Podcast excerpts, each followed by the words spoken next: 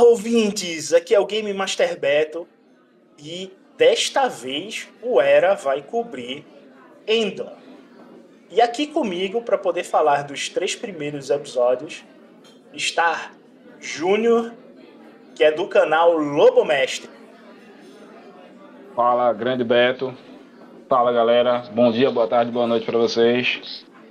Vamos embora sapecar nossas impressões dos três primeiros episódios dessa série aí. Estamos aqui na cantina, na lua de Calete. Estão ouvindo a zoada aí de fundo. E esse papo vai ser bastante interessante. Nossas naves estão sendo abastecidas. E fiquem conosco até o final. Vamos para os recadinhos.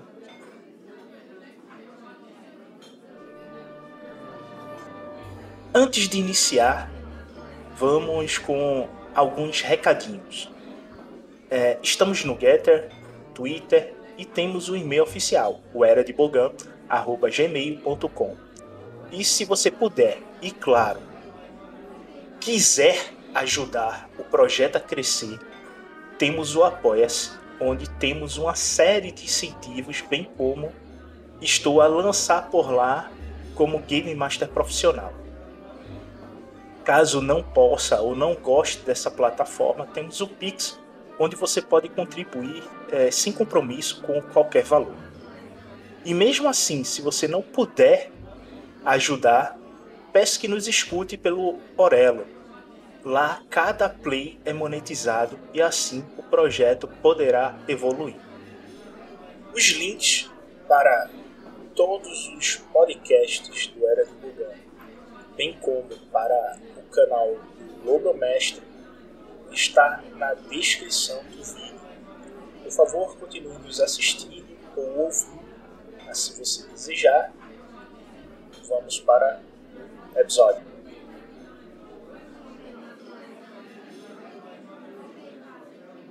E aí, Júnior? Você acordou hoje, o Twitter tava apitando, que o meu tava. Mano, é aquela coisa. Quando eu acordei, vou ser bem sincero, eu tinha até me esquecido. Essa série ia estrear hoje, certo? Quando eu comecei a ver a, a, a minha timeline pipocando sobre informações dessa série, aí eu me lembrei, eita danado. Ah, estreou hoje, andou, né? Eu fui até.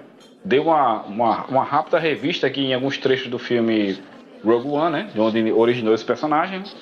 Pra estar tá mais ou menos com a mente aquecida para ver essa, essa prequel da prequel, né? Que Rogue One já é uma prequel e Andor é uma prequel da prequel. Pois é. Então, a nosso bate-papo a gente vai dividir em duas partes, tá, gente? Então, quem tá me escutando e não viu a série, os episódios ainda, pode ficar nessa parte aqui tranquilo, que é a zona sem spoiler. Então, a gente só vai falar a parte técnica, o que tá rolando, o que o pessoal tá falando. E depois a gente vai fazer uma zona de spoiler falando sobre o episódio, o que, que aconteceu, nossas impressões de cada um, o que isso envolve para o mundo do RPG e tudo mais, certo, gente? Então vamos começar com o que estava bombando hoje de manhã no Twitter. Um dos primeiros twitters que apareceu às 4 e 5 da manhã foi a da Screen Grant. O autor do Twitter foi o Graham Goodman, e ele diz que a série é deslumbrante, politicamente intrigante e ancorado pelo excelente desempenho do Diego Luna como Cassian, uma série com personagens fascinantes. Bom, como tinha que pegar a nave para poder ganhar meus créditos do dia, eu só fiquei intrigado, né? Tava esperando sair do, do trabalho para poder ver a série. Bom, eu dei uma sacada aqui na Caroline Frank, do site Variety. Abre aspas. Andor é, tanto por design quanto por circunstância, imediatamente diferente de seus predecessores de televisão Star Wars. Onde Mandalorian, Boba Fett e Obi-Wan sido suas maiores revelações no tecido maior do universo da Lucasfilm, Andor não se apressa para aqueles momentos que podem fazer os fãs suspirarem por puro reconhecimento. Em vez disso, faz algo ainda mais surpreendente. Conta a história de pessoas que não têm nada a ver com Solos, Skywalkers ou Palpatines, mas cujas vidas importam. Fecha aspas. Eu achei assim interessante essa, esse review da, da Caroline, porque me dá uma esperança que Andor seja uma história fechada, assim como Rogue One também foi uma história fechada, mas não deixa de ser interessante por isso. Vendo que Rogue One ele é o melhor filme desde que a Disney assumiu o Lucasfilm. Não, sem dúvidas. Rogue One é a joia de, de ouro da Disney. Na, na parte dos filmes, né? Falando, né? Na parte dos filmes, Rogue One, sem dúvidas, é muito bom. Não tem nem o que falar. Aquele filme é perfeito, eu já vi ele mais de cinco vezes. Eu já vi ele cinco vezes procurando defeito nele e eu não consigo achar defeito naquele filme. Aquele filme é, é perfeito. E em seguida a gente tem a opinião da Empire Magazine, através do John Nugget. Ele diz que a série é expansiva e ambiciosa. Dá uma sensação real do universo. Ele sendo amplo, deixando o Andor nele como alguém estranho um personagem original criado a serviço da saga. Não há como adiar as narrativas mais amplas. A, a crítica dele, é, eu acho que é pontual sobre o roteiro. O roteiro desses três primeiros episódios foi feito por Tony Gilroy, cara é roteirista de alguns filmes é, do início dos anos 2000 que, sinceridade, eu gosto muito. Que é a trilogia Borne. E ele escreveu Armagedon, que me deixou é, intrigado. Eu não sabia que Armagedon tinha sido escrito por ele, que eu adoro esse filme, eu acho excelente o roteiro de, de Armagedon. Ah, marcou época, Armagedon, certeza. E a pegada dele nesses, nesses três episódios é bastante sentida com aquela sensação do, do filme da trilogia Borne no que o Andor ele faz nos três episódios.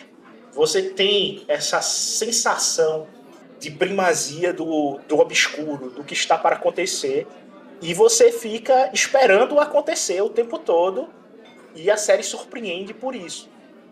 E a minha expectativa para essa série era zero, devido ao que estava acontecendo nas outras séries que veio antes, Obi-Wan e Concordo com você, concordo, concordo com você. Minha expectativa também é zero. Embora eu tava com um pouquinho mais de confiança do que as outras por conta do Diego Luna, porque ele além de atuar na série, ele também é produtor. Então se o cara atua e produz, quer dizer que ele quer que o produto seja bom. É. Ele como produtor geral, pelo menos nesses três primeiros episódios, ele se saiu muito bem. Não, não deixa para margem ele como um produtor geral. Trabalhou muito bem. Apesar que tem algumas coisas que aconteceram durante esses três primeiros episódios que vai ficar para a zona de spoiler. Então vou a gente vai chegar aqui, lá, a gente vai chegar lá. Que faz com que ele não seja um 10 barra 10 de entrada para mim. Ele tem a, alguns pontos que eu não gostei, então consequentemente, essa nota não vai ser superior. E a direção do, do Toby Graves, também o cara dirigiu muito bem, impecável.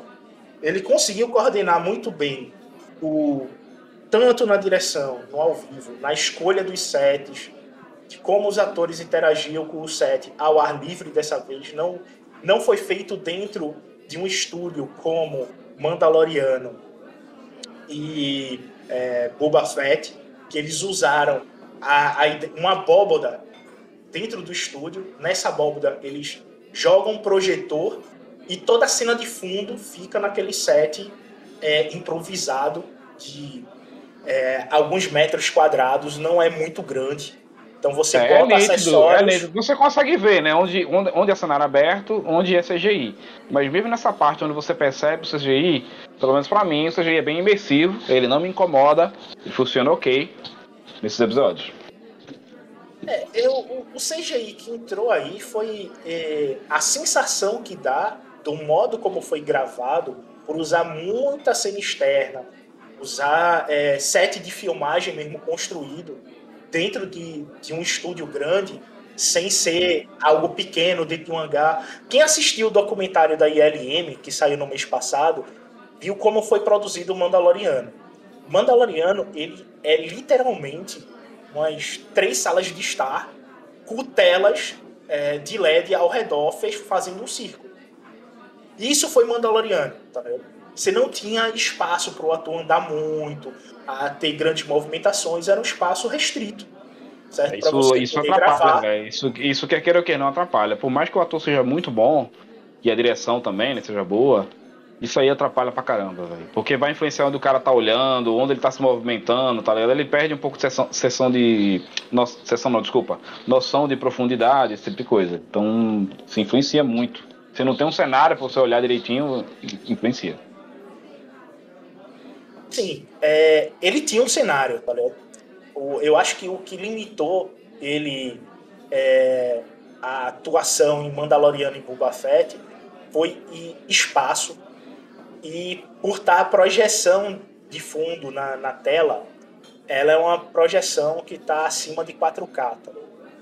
A ILM agora está fazendo processamento quântico de imagem. Então, a imagem que a gente vê de fundo, de tudo que acontece com os atores nessas séries, ela tá passando para os atores durante a gravação em real, tá ligado? Não, ele, eu quando, quando eu falo ele... assim, não tem cenário, é diferente o ator tá num lugar aberto, real, do que ele tá dentro ah, do estúdio. Sim, sim, sim, com certeza. Ele que falar nesse sentido. Não, não dizer que não tem cenário. Tem cenário. Mas não é um cenário real, é isso que eu quis falar. Então, é, Andor tem esse ponto positivo, já não tem aquelas limitações que as séries passadas de Star Wars live action tiveram. Já é um sim. outro ponto positivo da série. E demonstra a excelente qualidade de direção na escolha dos locais para gravar, né? Ah, o cara arrasou, o velho. O cara fez muito bem isso. O Toby Haynes, que lembrando, ele participou também de Doctor Who, Sherlock e Black Mirror. O cara tem um currículo muito bom, não é um qualquer um, não. E especialista em séries da BBC, né? Então, as séries britânicas, elas normalmente, quem dita se vai ter temporada ou não é o público. Ele consegue manter o público, ele entrega essas três séries e o público até hoje pede a volta de Sherlock é o correto, né, Beto? É, é, o público, é o público que tem que, tem que ditar se uma série volta, ou se o produto volta ou não, e não meia dúzia de, de, jornalistas que não vai, não, não mede é, a não, ideia. Executivo e, jo e jornalista que não tá nem aí pra qualidade. Né? É, pois é. Eles só querem vender jornal, né? Seja é, né? real ou fictícia o que tá ali impresso, né? É, Isso aí é complicado. E nisso a gente teve agora no, no final do dia as avaliações do IMDB e do Rotten Tomatoes.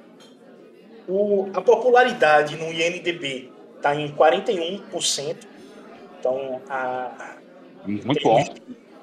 De audiência para poucas horas, né? Saiu às 4 horas da, da manhã do dia de hoje. Lembrando que, ó, teve três episódios, ou seja, os episódios são cerca de 35, 40 minutos, ou seja, mais ou menos uma hora e meia de episódio a gente teve até agora da série.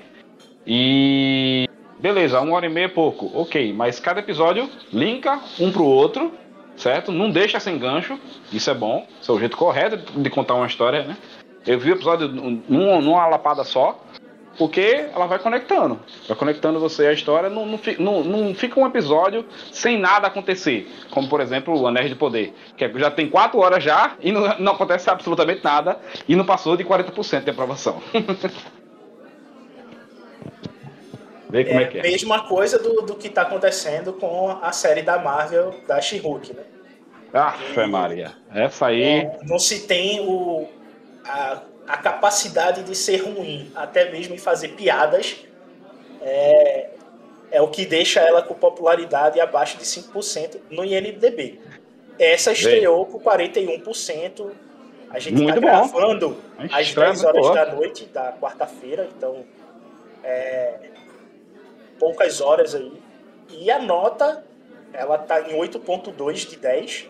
É uma boa nota em termos de, de audiência do pessoal que está votando. Então, é, isso tende a, a, dar uma subida ou se manter nisso daí, já que é uma nota muito alta. E o Rotten Tomatoes, a crítica deu 89% e o, a audiência deu 81%. Então, demonstrando Caramba, uma regularidade. No, no Rotten Tomatoes foi maciço, maciço. Foi de que tá bom, a série ele se mantém na, na média entre os dois. Geralmente, quando a, popular, hum. é, a audiência está muito baixa e os críticos, abre aspas, bastante para esses críticos aí do Rotten Tomatoes, tá muito alta, a gente vê que não bate, né? Então a crítica foi comprada. E por falar em crítica comprada, na terça-feira, agora nessa semana, a gente ficou sabendo que a Amazon Prime estava comprando a crítica e um dos críticos mostrou em um vídeo de delação que a Amazon pagou para a crítica falar bem das suas séries. Então, se Aí, isso está ocorrendo com a Amazon, as demais faz a mesma coisa. Então, confia. É, lembrando, viu, galera, a gente não está acusando de nada. Foi acusado, a gente sabe não está confirmando nada, tá? Só tá rolando acusação aí. É, demonstrou que houve uh, a compra, então, infelizmente, a gente tem que seguir a ideia de que o jornalismo em si morreu e fica de olho. Você quer ter informação correta, vá atrás. Não fique só por aquele jornalista está falando. Ou aquele, ou aquele, canalzinho específico está falando. Específico tá que está falando, vá atrás das informações para você ter a sua para poder você formar sua opinião melhor e não fique só com um único local que dá avaliação. Porque outra, esses é... locais que fazem avaliações estatísticas sobre série, política, uhum. qualquer outra coisa, tenha certeza que houve dinheiro envolvido e é, não é um resultado estatisticamente correto. Então, não. ele é tendencioso. Então, vá atrás sempre de outras sempre, informações. Sempre. Não fique somente em uma. E outra, galera, fazendo um comparativo com as séries Star Wars live action. Vou só comparar as live action, não vou contar as animações. É... Andor, eu posso estar errado, certo? Quem depois o Alberto pode me corrigir aqui, outra pessoa pode me corrigir depois. Mas ele tá com um início tão bom quanto Mandaloriano, que de todas as séries live action da Disney, indiscutivelmente Mandaloriano tem sido a melhor. Enquanto Obi-Wan e Boba Fett, comparando só os três primeiros episódios de cada uma, é resultado muito, muito abaixo, muito abaixo mesmo, mesmo com aqueles problemas que a gente falou de, de cenário, é muito abaixo de, de Andor em qualidade. Porque, meu Deus do céu, a série do Boba Fett, ao meu ver, foi sofrível. Sofrível mesmo. Eu sofri pra assistir aquela série ali. Os melhores episódios são que o Boba Fett não está lá.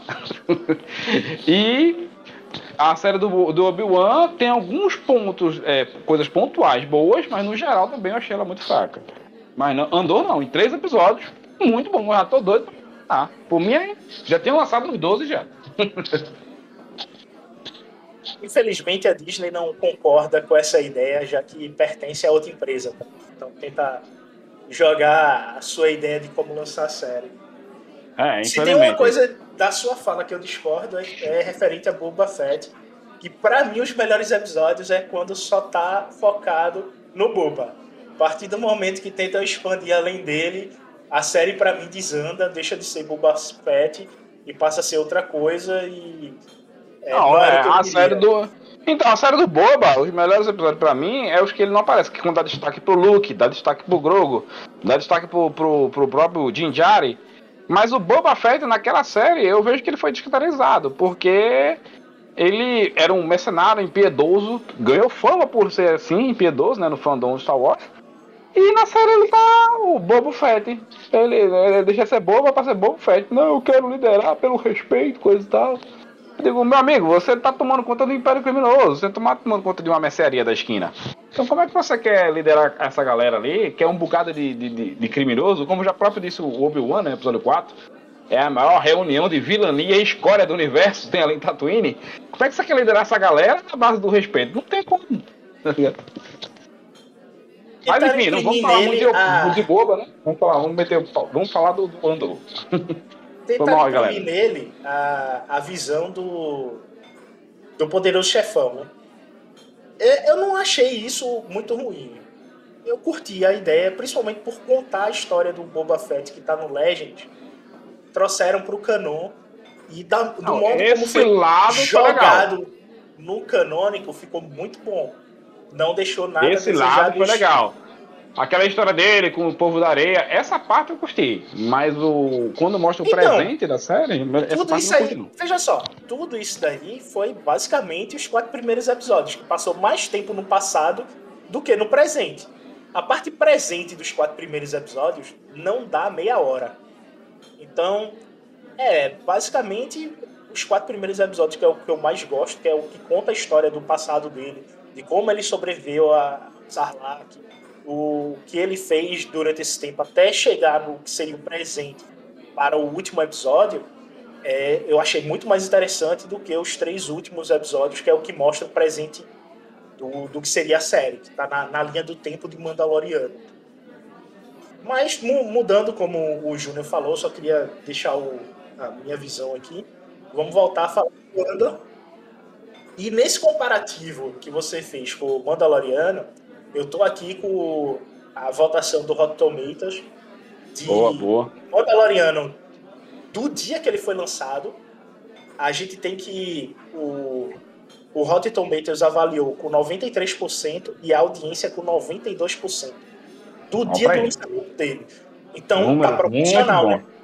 Já que o Andor tá com 82, o Mandalorian 92, tem 10% de diferença aí, mas é porque muita gente não viu, né? Mandaloriano, na, na época que ele saiu, ele saiu em período de pandemia, muita gente tava em casa, então, diferente do que tá ocorrendo hoje. Você vai ter a audiência real de Andor, a gente vai avaliar no final de semana. No sábado a gente já pode ter uma porcentagem realmente de uma quantidade maior.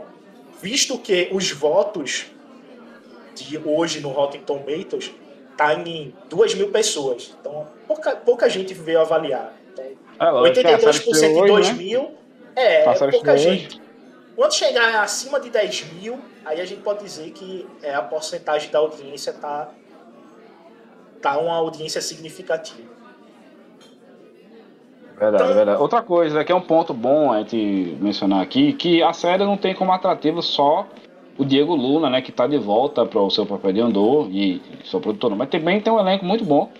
Eu destaco aqui, eu, eu, se eu errar aqui a pronúncia do, do nome do camarada, vocês me corrigem depois, que é o Stellan Skarsgård como Luten Rael, certo?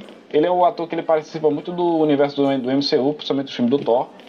Ele é um camarada que é um colecionador e uma espécie de negociante do mercado negro, que ele nos primeiros episódios ele se encontra com Andor. E parece que tá interessado nele por algum motivo, né? Não, vamos chegar lá ainda nessa parte, mas tem que destacar ele também na série que ele é um ator muito bom. Eu- toda a produção que esse cara participa, eu gosto. Para ti atuação- também a, a volta da Gene... oh, desculpa, cara, a Genevieve O'Reilly, né? Que ela volta como Mon Mothma aqui de novo, né? O Mon Mothma tá aqui de novo nessa série. É, a Vamos gente vai ver muito rosto é, que a gente viu em Rogue One, rostos conhecidos do, do filme na série. A maioria deles estão na série. certo? Vai ter os personagens principais que vieram desde Clone Wars até o Rogue One, ele vai estar nesse maioria.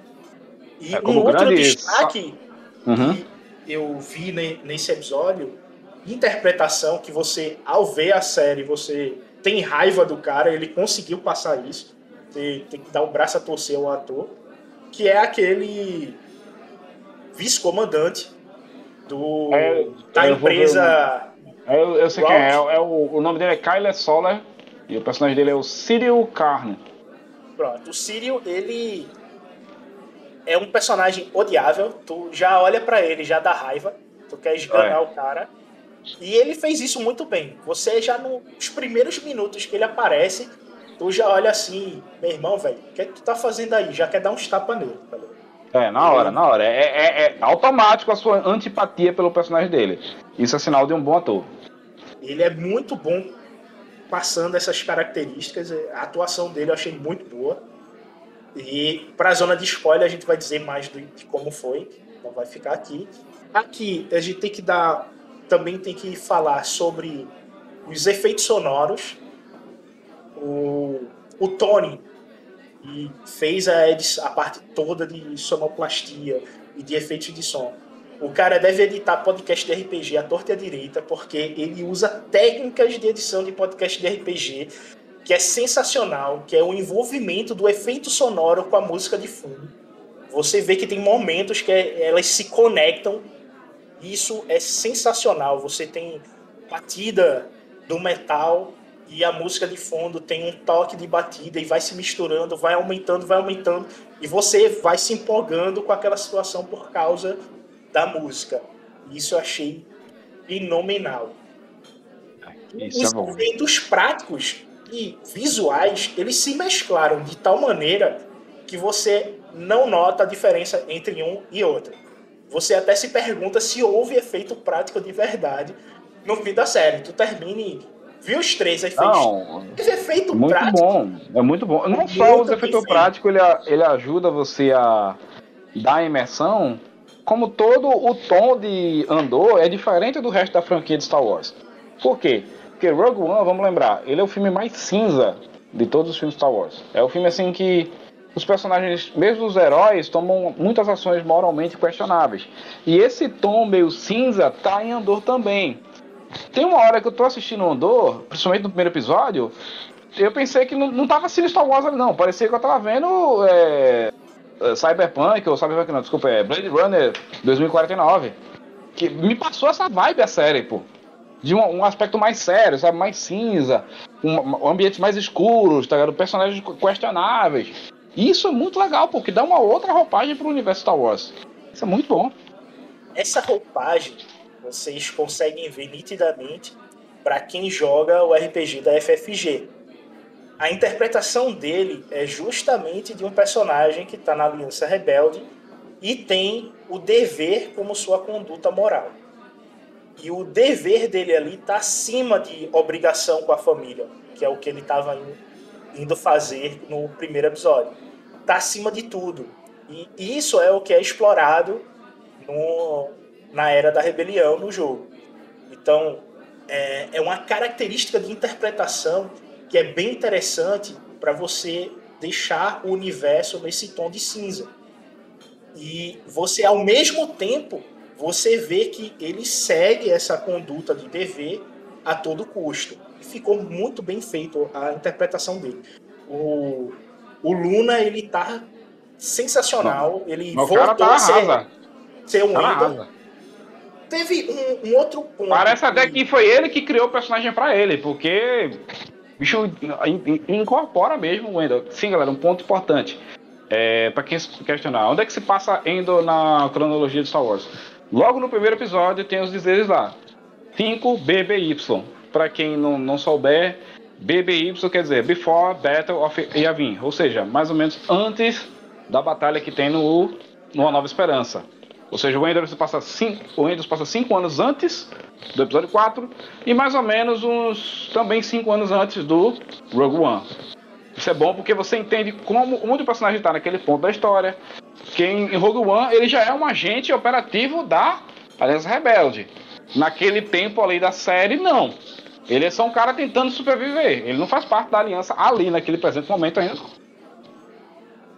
Lembrando que essa linha do tempo, certo, gente? Star Wars, é, antes da Batalha de Yavin e depois da Batalha de Yavin é medido a linha de, do tempo de Star Wars. Ou seja, o, tudo que aconteceu no episódio 4, antes dele, e tudo que acontece depois do episódio 4, certo? É assim que é medida a linha do tempo de Star Wars.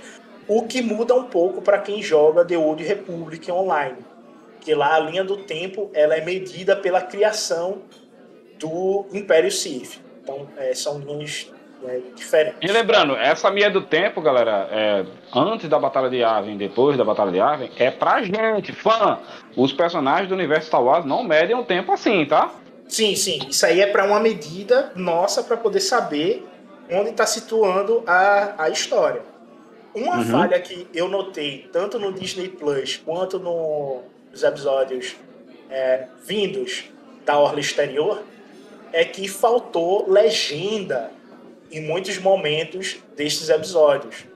Então, é, para quem está no, assistindo pelo Disney Plus e viu isso daí e não apareceu a legenda, é, você vai ter que ou assistir todos os três episódios dublado com legenda ou legendado para poder ter algumas legendas. Mas mesmo no legendado, essa parte dessa tradução não apareceu.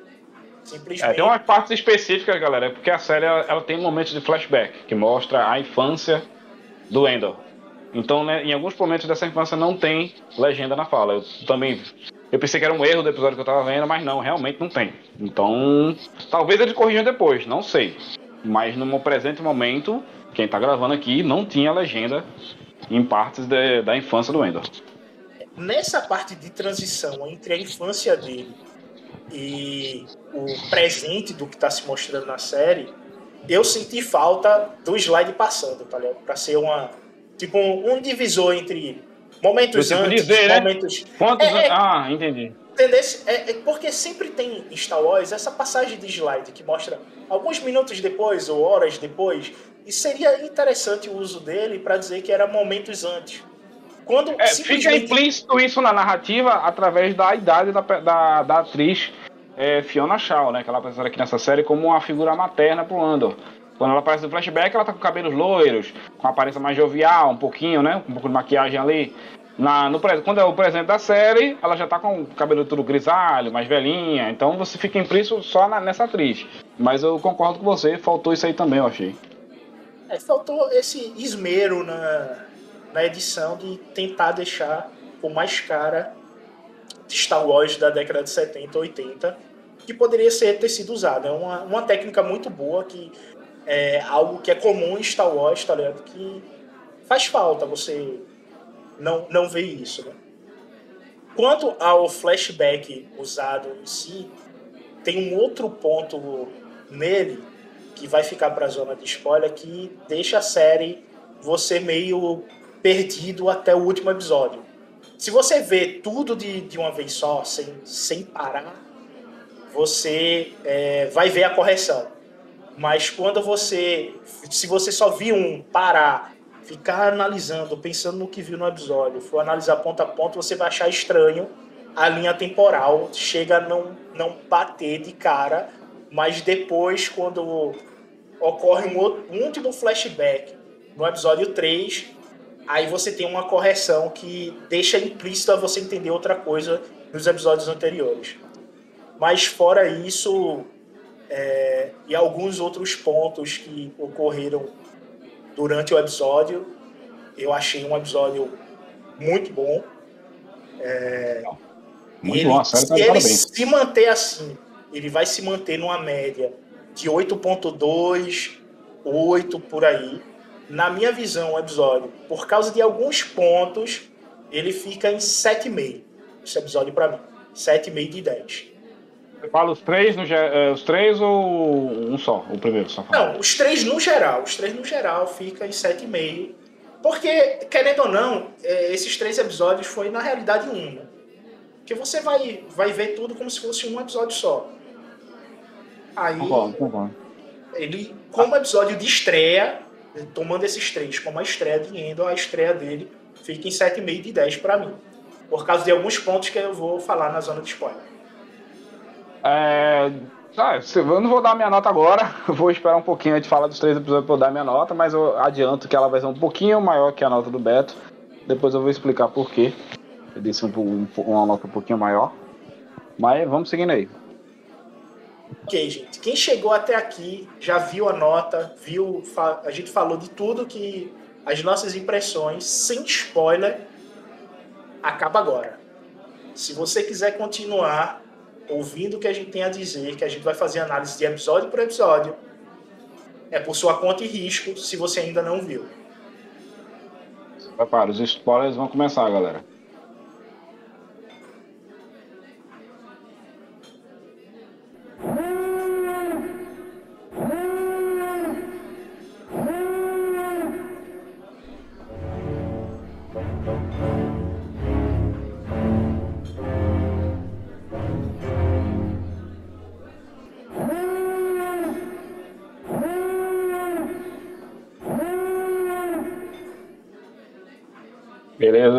Estamos de volta depois dos nossos comerciais. Primeiro episódio de Andor. Ele começa com aquela abertura sensacional que a gente já, top, já viu top, top, top. Mandaloriano. E eu uso em todos os meus podcasts. E com o advento de Obi-Wan, já fiz algumas mudanças, né? Como cada série tem um interlúdio de abertura diferente, eu estava esperando alguma diferença ainda, mas o, a diferença é no surgimento do nome da série, né? dá um interlúdio exatamente no nome da série. Ele tem um interlúdio padrão, que a gente já conhece de Mandaloriano, e depois um, o diferencial dele, que é o aparecimento do nome da série, Andor. Ele dá um interlúdio sensacional, aquele noir de uma série de espionagem. É, foi fantástico, velho. Eu assistindo aquele parecia que eu tava assistindo Blade Runner, porra. Não parecia que eu tava assistindo Star Wars, não. E começa a série ele estando num planeta é, diferente do planeta dele, certo? Ele está num planeta que é controlado por uma empresa. Lembrando que Star Wars, início do Império, o Império ele não tem homem suficiente para poder governar toda a Orla Média, a região de expansão e o núcleo da galáxia. Então, ele tende contratar empresas locais que vão gerir esses sistemas. E ele passa a fazer muito disso também na orla exterior. E fazendo contratos com os cartéis, né? Tanto é que os é, cartéis. exterior, do... é, ele é mais, ele faz, o, o, Império deixa mais na, na mão dos Huts, né? Tomar conta ali da ordem exterior. Até porque, como o Beto falou, né, gente? A galáxia Star Wars é muito grande, não tem como o Império controlar tudo ao mesmo tempo. Então o foco deles é mais no centro da galáxia e nas proximidades, né? Quando ele vai se, afastando, chegando para a aula média, aula exterior ali, então ele vai terceirizando, por assim dizer, o serviço. e mais uma vez, a gente vê a falha no, na legenda, né? Aparece o texto em inglês da localidade. E a legenda ela tem um traço. E quando a legenda em inglês, de onde ele está, o ano que some, é que surge a legenda em português. Então você meio que fica sem entender o que é que está acontecendo. Isso pode ser um erro do aplicativo ou até mesmo um erro de edição. Não sei dizer ah. se isso vai ser corrigido se for erro de aplicativo. Eu acredito, eu acredito que sim, eu acredito que vai ser corrigido. Ou se foi um erro de, de edição, mas é, para quem é, viu e achou estranho ou acabou passando despercebido porque apareceu uma legenda depois e não tinha texto e você nem prestou atenção porque já joga para a cena em movimento e você quer prestar atenção no que está acontecendo, se perde a legenda no meio daquilo, já que a gente já bate de cara com uma avenida em uma cidade é, meia deserta. Você vê as luzes, elas são as luzes neon escuras, dando aquele sensação altamente no ar clima de espionagem, você já fica logo no início. Vai acontecer algo, vai ter um embate é, por aí. Fica logo ligadinho, a série não dá tempo de você respirar, não. Logo no início, te joga logo no contexto e pá, pá, pá, você não, não, nem pisca o olho. Aí você vê que o ambiente tá chuvoso. E a música, como eu disse, ela acompanha muito o efeito sonoro. Então você tem um efeito sonoro da chuva e a música ela vai aumentando conforme a chuva aumenta caindo. Até que ele encontra um segurança da entrada de um bar e a conversa faz com que a música diminua um pouco o tom e você já fica na expectativa de que algo vai acontecer e ele adentra dentro do, do bar, que é uma não é bar, né, é um bordel você acha que vai ser um restaurante, mas é um bordel. E quando ele adentra no, no bordel, você vê uma quantidade é, mínima de, de extraterrestres, só tem humanos lá. Então você já tem a sensação de que ali é um local gerido pelo Império. Porque em Star Wars, onde há imperiais, há pouquíssimos extraterrestres ou nenhum. Então você só vai ver humanos ou humanoides humanos com um traço ou outro de, de alienígena, mas que não se difere muito de um humano. Ele vai ter uma tatuagem no rosto, ou um pixel diferenciado, um corte de cabelo é, estranho. É. Além, do, além do Império é muito raro. Pouquíssimos, pouquíssimos, pouquíssimos mesmo. Pouquíssimos. Então, tirando, aí... troll, tirando Troll, assim, eu não consigo lembrar outro assim de cabeça. Não interessa. É, digno de nota, não.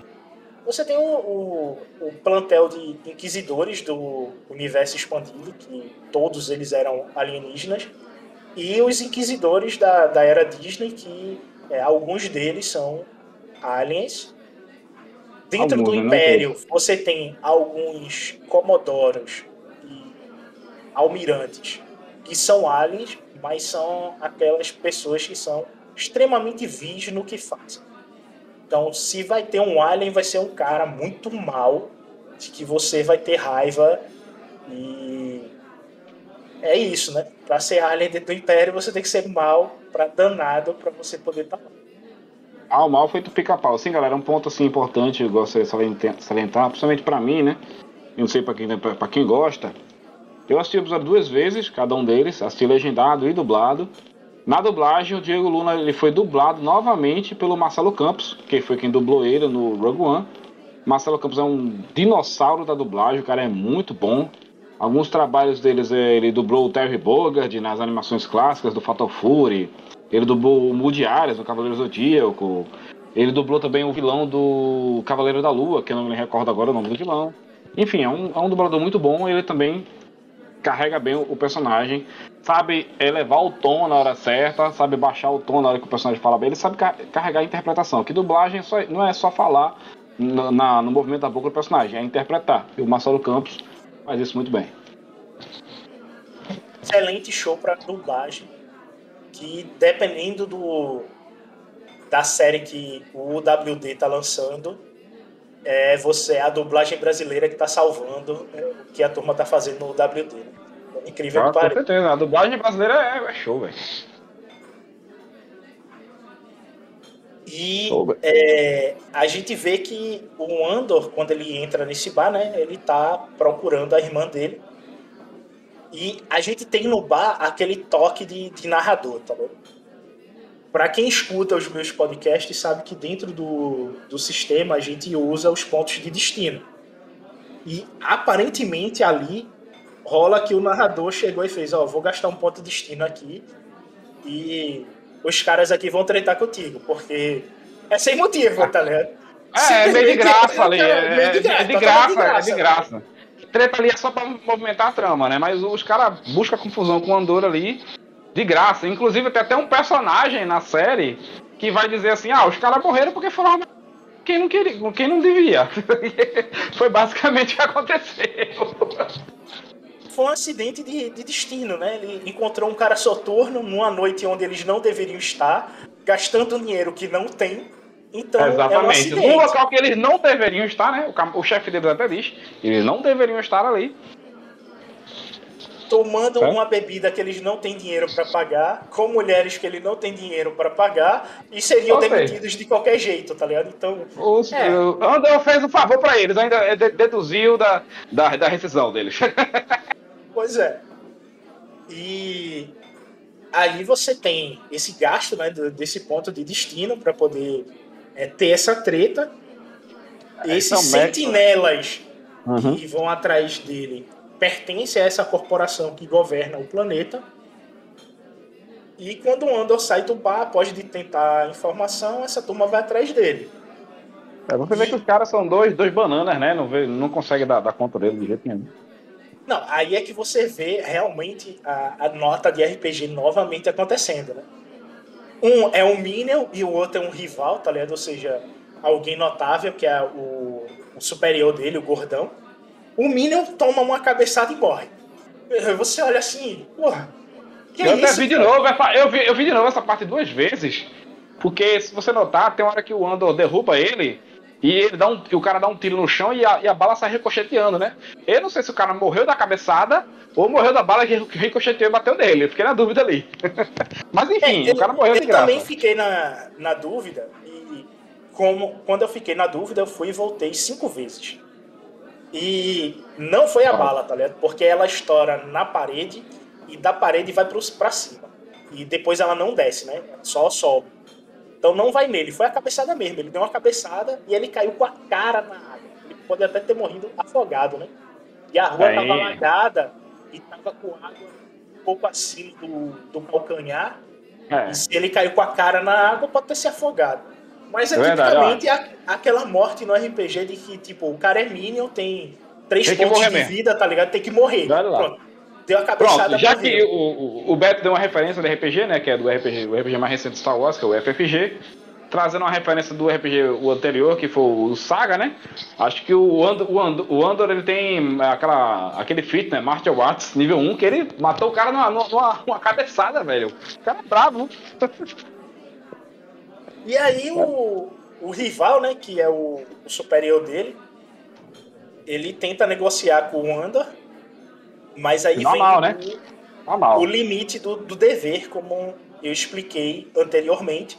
Ele segue a essa ideia do dever a todo custo e ele sabe que se houvesse negociação aí, não iria conseguir prosseguir com a missão e o dever está acima de tudo.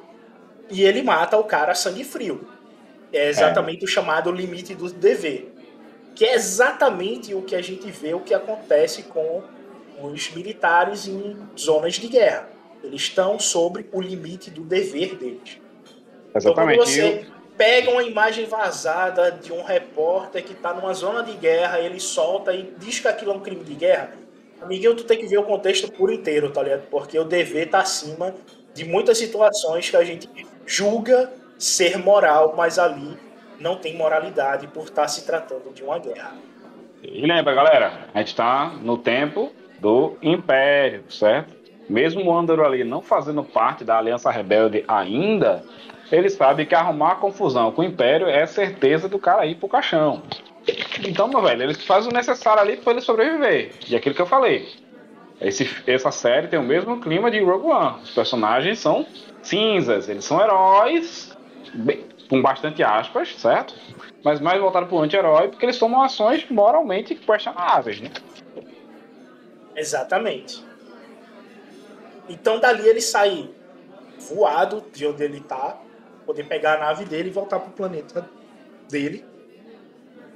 E quando a nave sai, que parte do planeta, antes dela entrar no hiperespaço, a gente só vê ela saindo do planeta, ela troca de cena para momentos no futuro e a gente vê o droid que ele vai interagir, que é parecido com o modelo R2, só que não é o modelo R2. Eu acho que é um modelo anterior ao R2 ali, eu acho. Não tenho certeza, mas eu acho que é. É, aquele modelo, ele é um R1P5. Ele é um modelo que a gente está vendo pela primeira vez em, em, séries. Ele nunca apareceu em, em nenhuma série animada antes. Então é a primeira vez que ele aparece dentro de uma série. Não foi visto em filme também, então não, não tinha como conhecer. A aparição de, desse modelo advém do antigo universo expandido da era de Lucas e uma revista de Trial of Jedi de 95. Então, é, faz bastante tempo achar essa revista, é achar uma agulha no palheiro Não, e somente para poder ver um, uma aparição de um droid ou pegar dali. Essa referência eu peguei é, do canal é, Jedi in Conflict. Então, quem entende bem inglês, essa turma esmiuçou o Legends todinho para poder achar cada personagem que apareceu nos três episódios e de onde veio, de qual HQ saiu, qual interação. O pessoal fez o esqueleto completo desses três primeiros episódios dentro de tudo que já saiu de Star Wars. Então é um excelente canal para se seguir. Outro e ponto, sim... cara, que você falou nesse, nesse droid aí, gente, ora, ora o droid ele é efeito especial, ele é CGI, ora ele é efeito prático. Você consegue ver a transição, certo? E outra coisa legal desse droid que eu achei é que ele, você vê na série, né, que tem flashbacks, ele tá na vida do Andor há muito tempo. Desde quando é criança que o Andor conhece esse droid. E quando mostra o droid no passado, você vê que o droid ele fala corretamente. Quando é no tempo presente da série, você vê que o droid ele fala gaguejando, ou seja, ele já tá com alguns probleminhas no modulador de voz dele, ele já não tá 100%, tem hora que ele, ele para de funcionar, o Onda dá, uma, dá uma, umas batidas na cabeça dele, entendeu? Ele já não tá precisando uma atenção, ele tá, tá vencido já, o bichinho, coitado.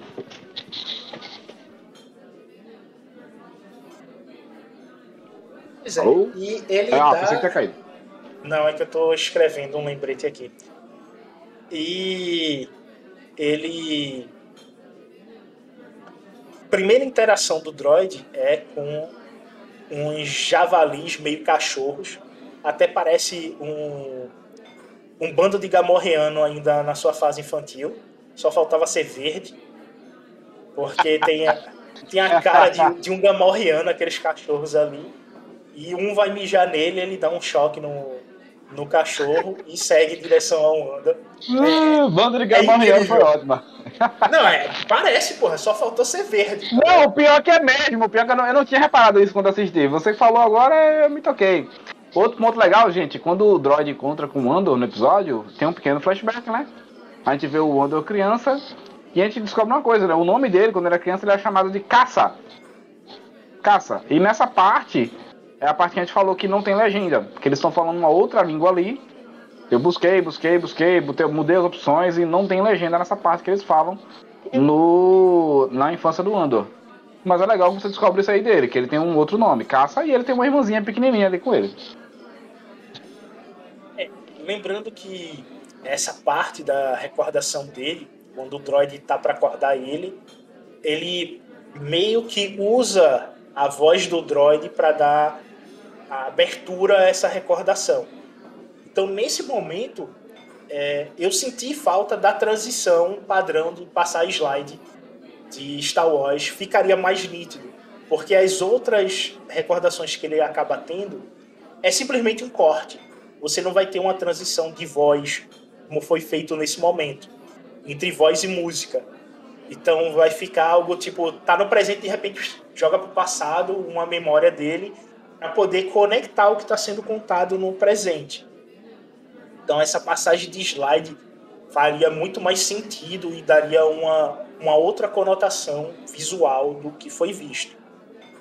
E nessa parte do passado entra um outro ponto que é, ficou estranho pelo uso do símbolo do Império na roupa da nave que caiu.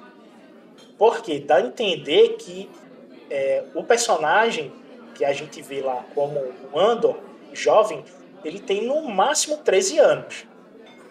Dá muito mesmo 13 anos. E o Andor que a gente vê na série tem mais de 30. Aí tu faz, a conta não tá batendo. E é, que é, por volta que o é ator tá aparenta ter. A, a preta tem uns 35 barra 37 anos, por aí.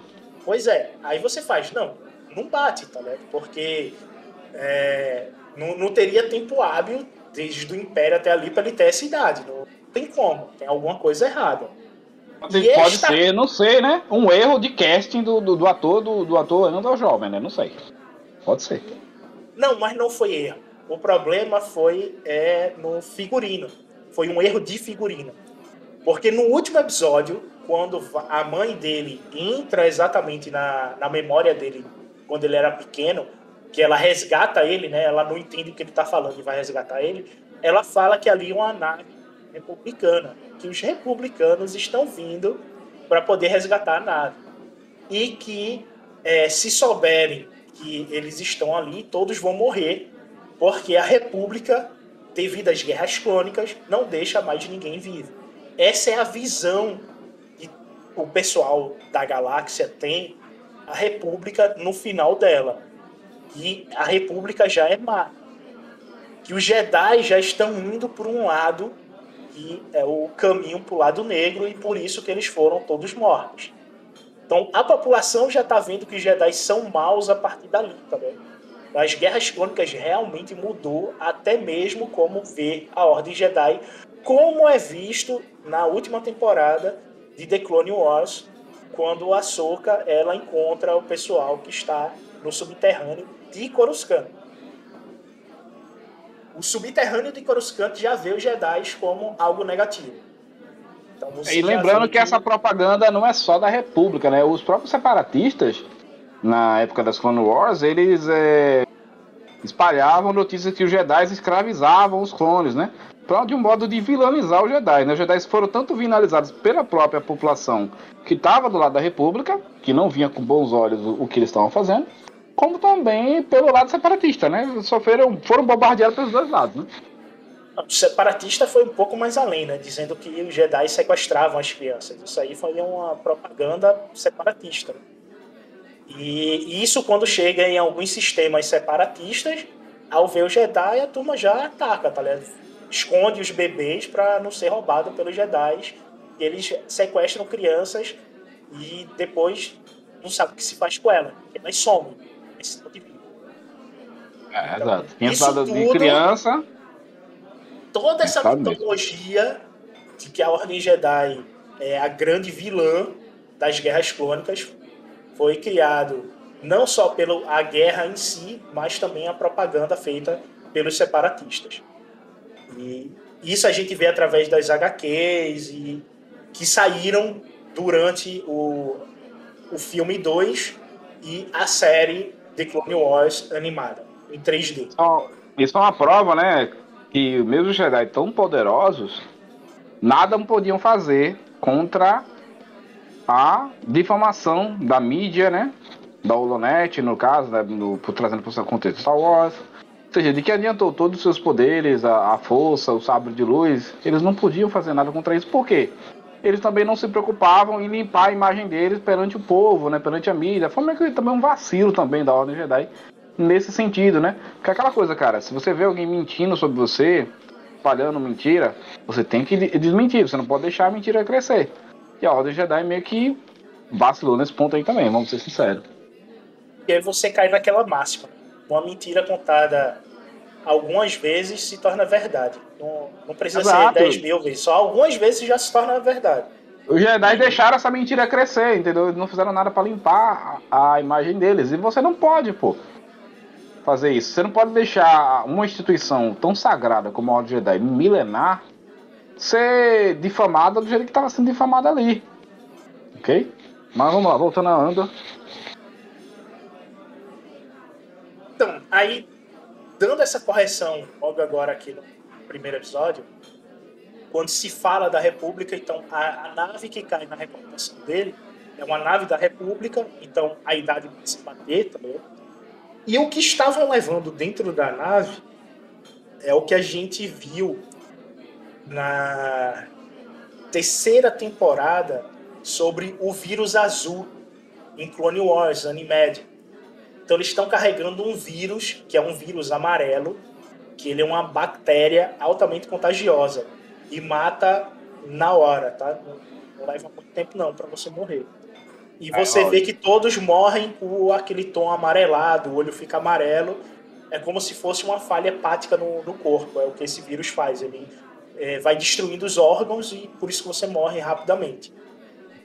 É, você e vê aí... que todas as pessoas estão lá, tão, tão, tão, quando caem na nave, elas já estão mortas, elas não morrem nem da queda, elas morrem do vírus mesmo.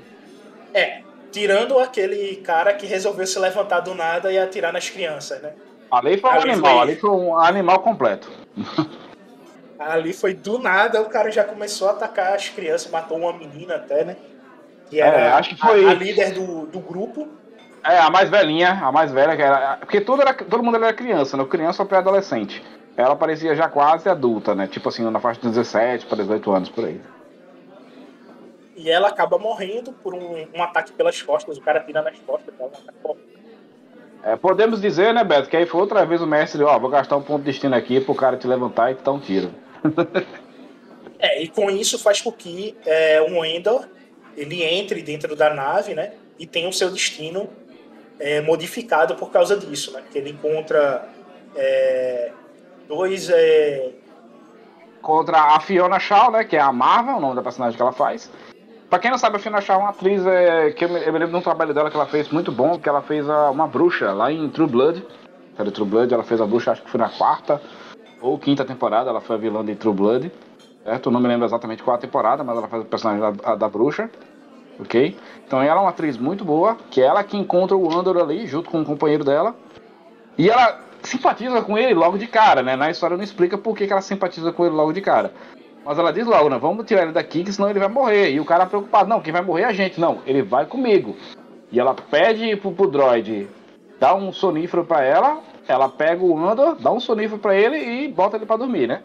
E dá a entender depois, né? Que no, no, futuro da série, né? No presente da série, desculpa, que a Marvel ela se torna uma espécie de mãe para ele, né?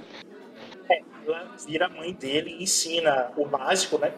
Que a língua dele é diferente, é uma mistura de algumas línguas humanas. Você, é, se você conhece um pouco de catalão e espanhol, você vai reconhecer algumas palavras que vêm da castelhano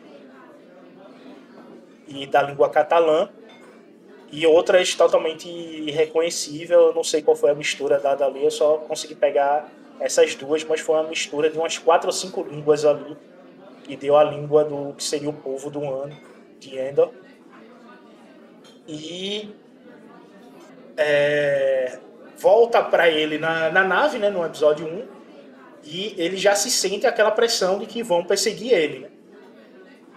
E ele fala pro droid que é, tem que fugir dali, né? Dá para ficar, começa a se preparar. E nisso aí vem aquele o abre o núcleo, que é o núcleo da corporação, que é o vice-comandante da corporação, que é o que você tem raiva logo de cara. De cara, você vê que ele é uma almofadinha, ele é uma almofadinha safado, que quer subir na, na organização de todo jeito, e com menos de um minuto de tela você já pega ódio dele.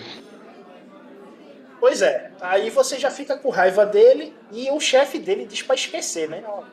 Esquece isso, deixa pra lá. Eles é, o chefe dele é aquele tipo o chefe preguiçoso. Do tipo eh, Jaiminho do Chaves. Eu quero evitar a fadiga. Deixa esses caras pra lá, pô. Esquece isso aí, pô. Os caras estavam num lugar que não devia, gastando dinheiro que não devia, dinheiro que não tinha. Quer sair, ele toparam com quem, com quem não devia. Já, pô, esquece.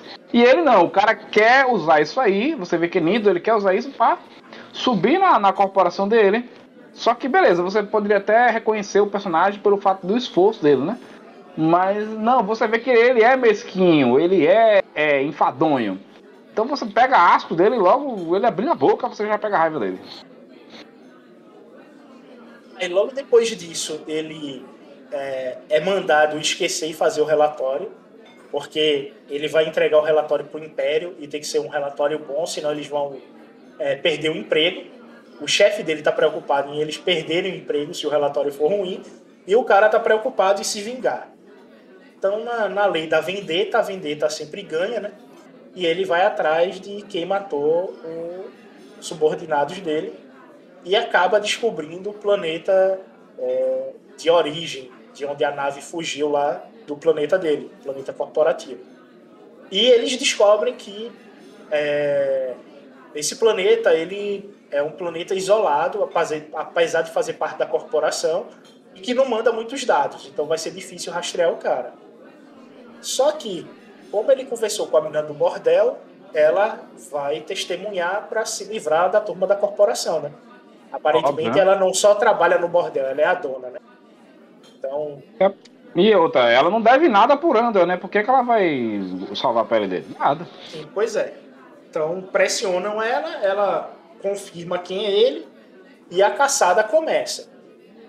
Nisso, no, no planeta do Endor, ele já está começando a bolar uma história caso vão atrás dele, né? O engraçado é que ele encontra um amigo dele de manhã saindo do, do trabalho, que o trabalho dele é noturno, né? E é, eles tentam bolar uma desculpa caso perguntem para ele onde o Ender estava. E até a desculpa de, do Ender estar tá machucado, o cara consegue dar isso aqui é amigo, né? amigo da gota, ele chega e, ó, você esse é, burro. esse é gente boa. Vai lá, pô, cubra o teu turno aqui, pô, vai lá, vai lá. Além de cobrir o turno, ainda deu a desculpa do burro por ele estar tá machucado. Foi por causa da bebida que ele reclamou, né? Então são desculpas plausíveis entre amigos que ficou interessante. Aí você acaba descobrindo um outro núcleo, que é o núcleo de uma menina que ele é, Abyss, que vende é, mercadorias do que eles pegam do Império. E um Gente, é, é, deixa eu só dar um ponto aqui, desculpa aí, Beto, tem que cortar, só para dar um ponto pra galera aqui. A Abyss ela é interpretada pela atriz Adria Arjona, certo? Ela veio da série Narcos, tá? um trabalho que ela fez. E é uma atriz muito bonita, ela tem traços meio é, hispânicos, né? Assim como o Diego Luna também. Ela é muito bonita, ela é uma mecânica. E ao que parece também contrabandista, né? Já que o, o Ando vai procurar ela para vender peça para vazar, né? Que ele quer vazar logo dali, que ele sabe que a turma vai atrás dele. E ela diz, não, cara, não, é tão rápido assim não, pô, calma, porque eu vou trazer, eu chamar o cara aqui, que isso aqui, e ele tá super agoniado, ele quer dar o pulo dali o, o mais rápido possível. E ela, tá, tá bom, eu vou ver o que eu faço pra tu. Lembra? Atriz que se casou com o príncipe da Inglaterra. Oi, não entendi. Se lembra daquela atriz que casou com o príncipe inglês? Lembro, lembro. Sei quem é, mas não lembro o nome dela. Sei quem é. Pronto, ah. ela tem as afeições muito parecidas com essa atriz. Hum, Na hora, quando eu vi, eu até pensei que era ela, tá ligado? Mas uhum. depois eu vi que é outra atriz, tá? Ela lembra bastante essa outra atriz que você é, se confunde. Porque ele abdicou do trono inglês para ela continuar atuando, né? Ela voltou para os Estados Unidos para poder atuar, que ela, como uma representante da coroa, ela não poderia atuar. Certo. É só Enfim, um, aí, só, só uma é notinha assim de, de recordação é, bom. Pra... É, eu não achei tão parecida não, tá? Eu lembrei dela de Narcos, que ela faz uma cena lá com o Pedro Pascoal, né? Com o Pedro Pascoal da série Mandalorian. Vê, outra atriz de que veio de outra série do, do Narcos, agora também tá no universo Star Wars também. Aí ela contracionou uma cena com o Pedro Pascoal lá e tá aqui de novo em Endor. E ela é uma mecânica barra meio que contato para contrabandista. Até o Andor joga isso na cara dela, né? Que ela, tu ganha um dinheirinho por fora que eu tô ligado, ele fala isso na cara dela. Ela, tá, tá bom, vê o que eu faço por Ju. É ela meio que é uma amiga dele, né? Amiga, é. amiga, amiga dele. Não, não é bem uma amiga, né? É uma conhecida. É uma conhecida que eles é, não tratam de da vida pessoal, tem algumas regras desse contato dele que eles não ultrapassam, né? E é aquele esquema é, patrão empregado, parece que ela é que passa o serviço para ele, ele vai atrás e dependendo do serviço ele tenta tirar por fora, tá? Ele conseguir equipamentos por fora, além. E um dos equipamentos que ele conseguiu por fora nas missões que ela passou para ele, ele tá querendo vender, ela tá querendo comprar dele porque sabe que vai ganhar muito mais dinheiro, né? Então, mostra essa parte do submundo bem direitinho, que você tá sempre tentando ganhar em cima do, do outro, tá ligado? Porque dentro do, do império, ou você tá no ganho-ganho, ou você tá lascado, tá ligado? Verdade. É um ponto aqui que eu acho legal, eu não sei, né? Eu não tenho certeza, o Beto pode me corrigir aqui, outra pessoa.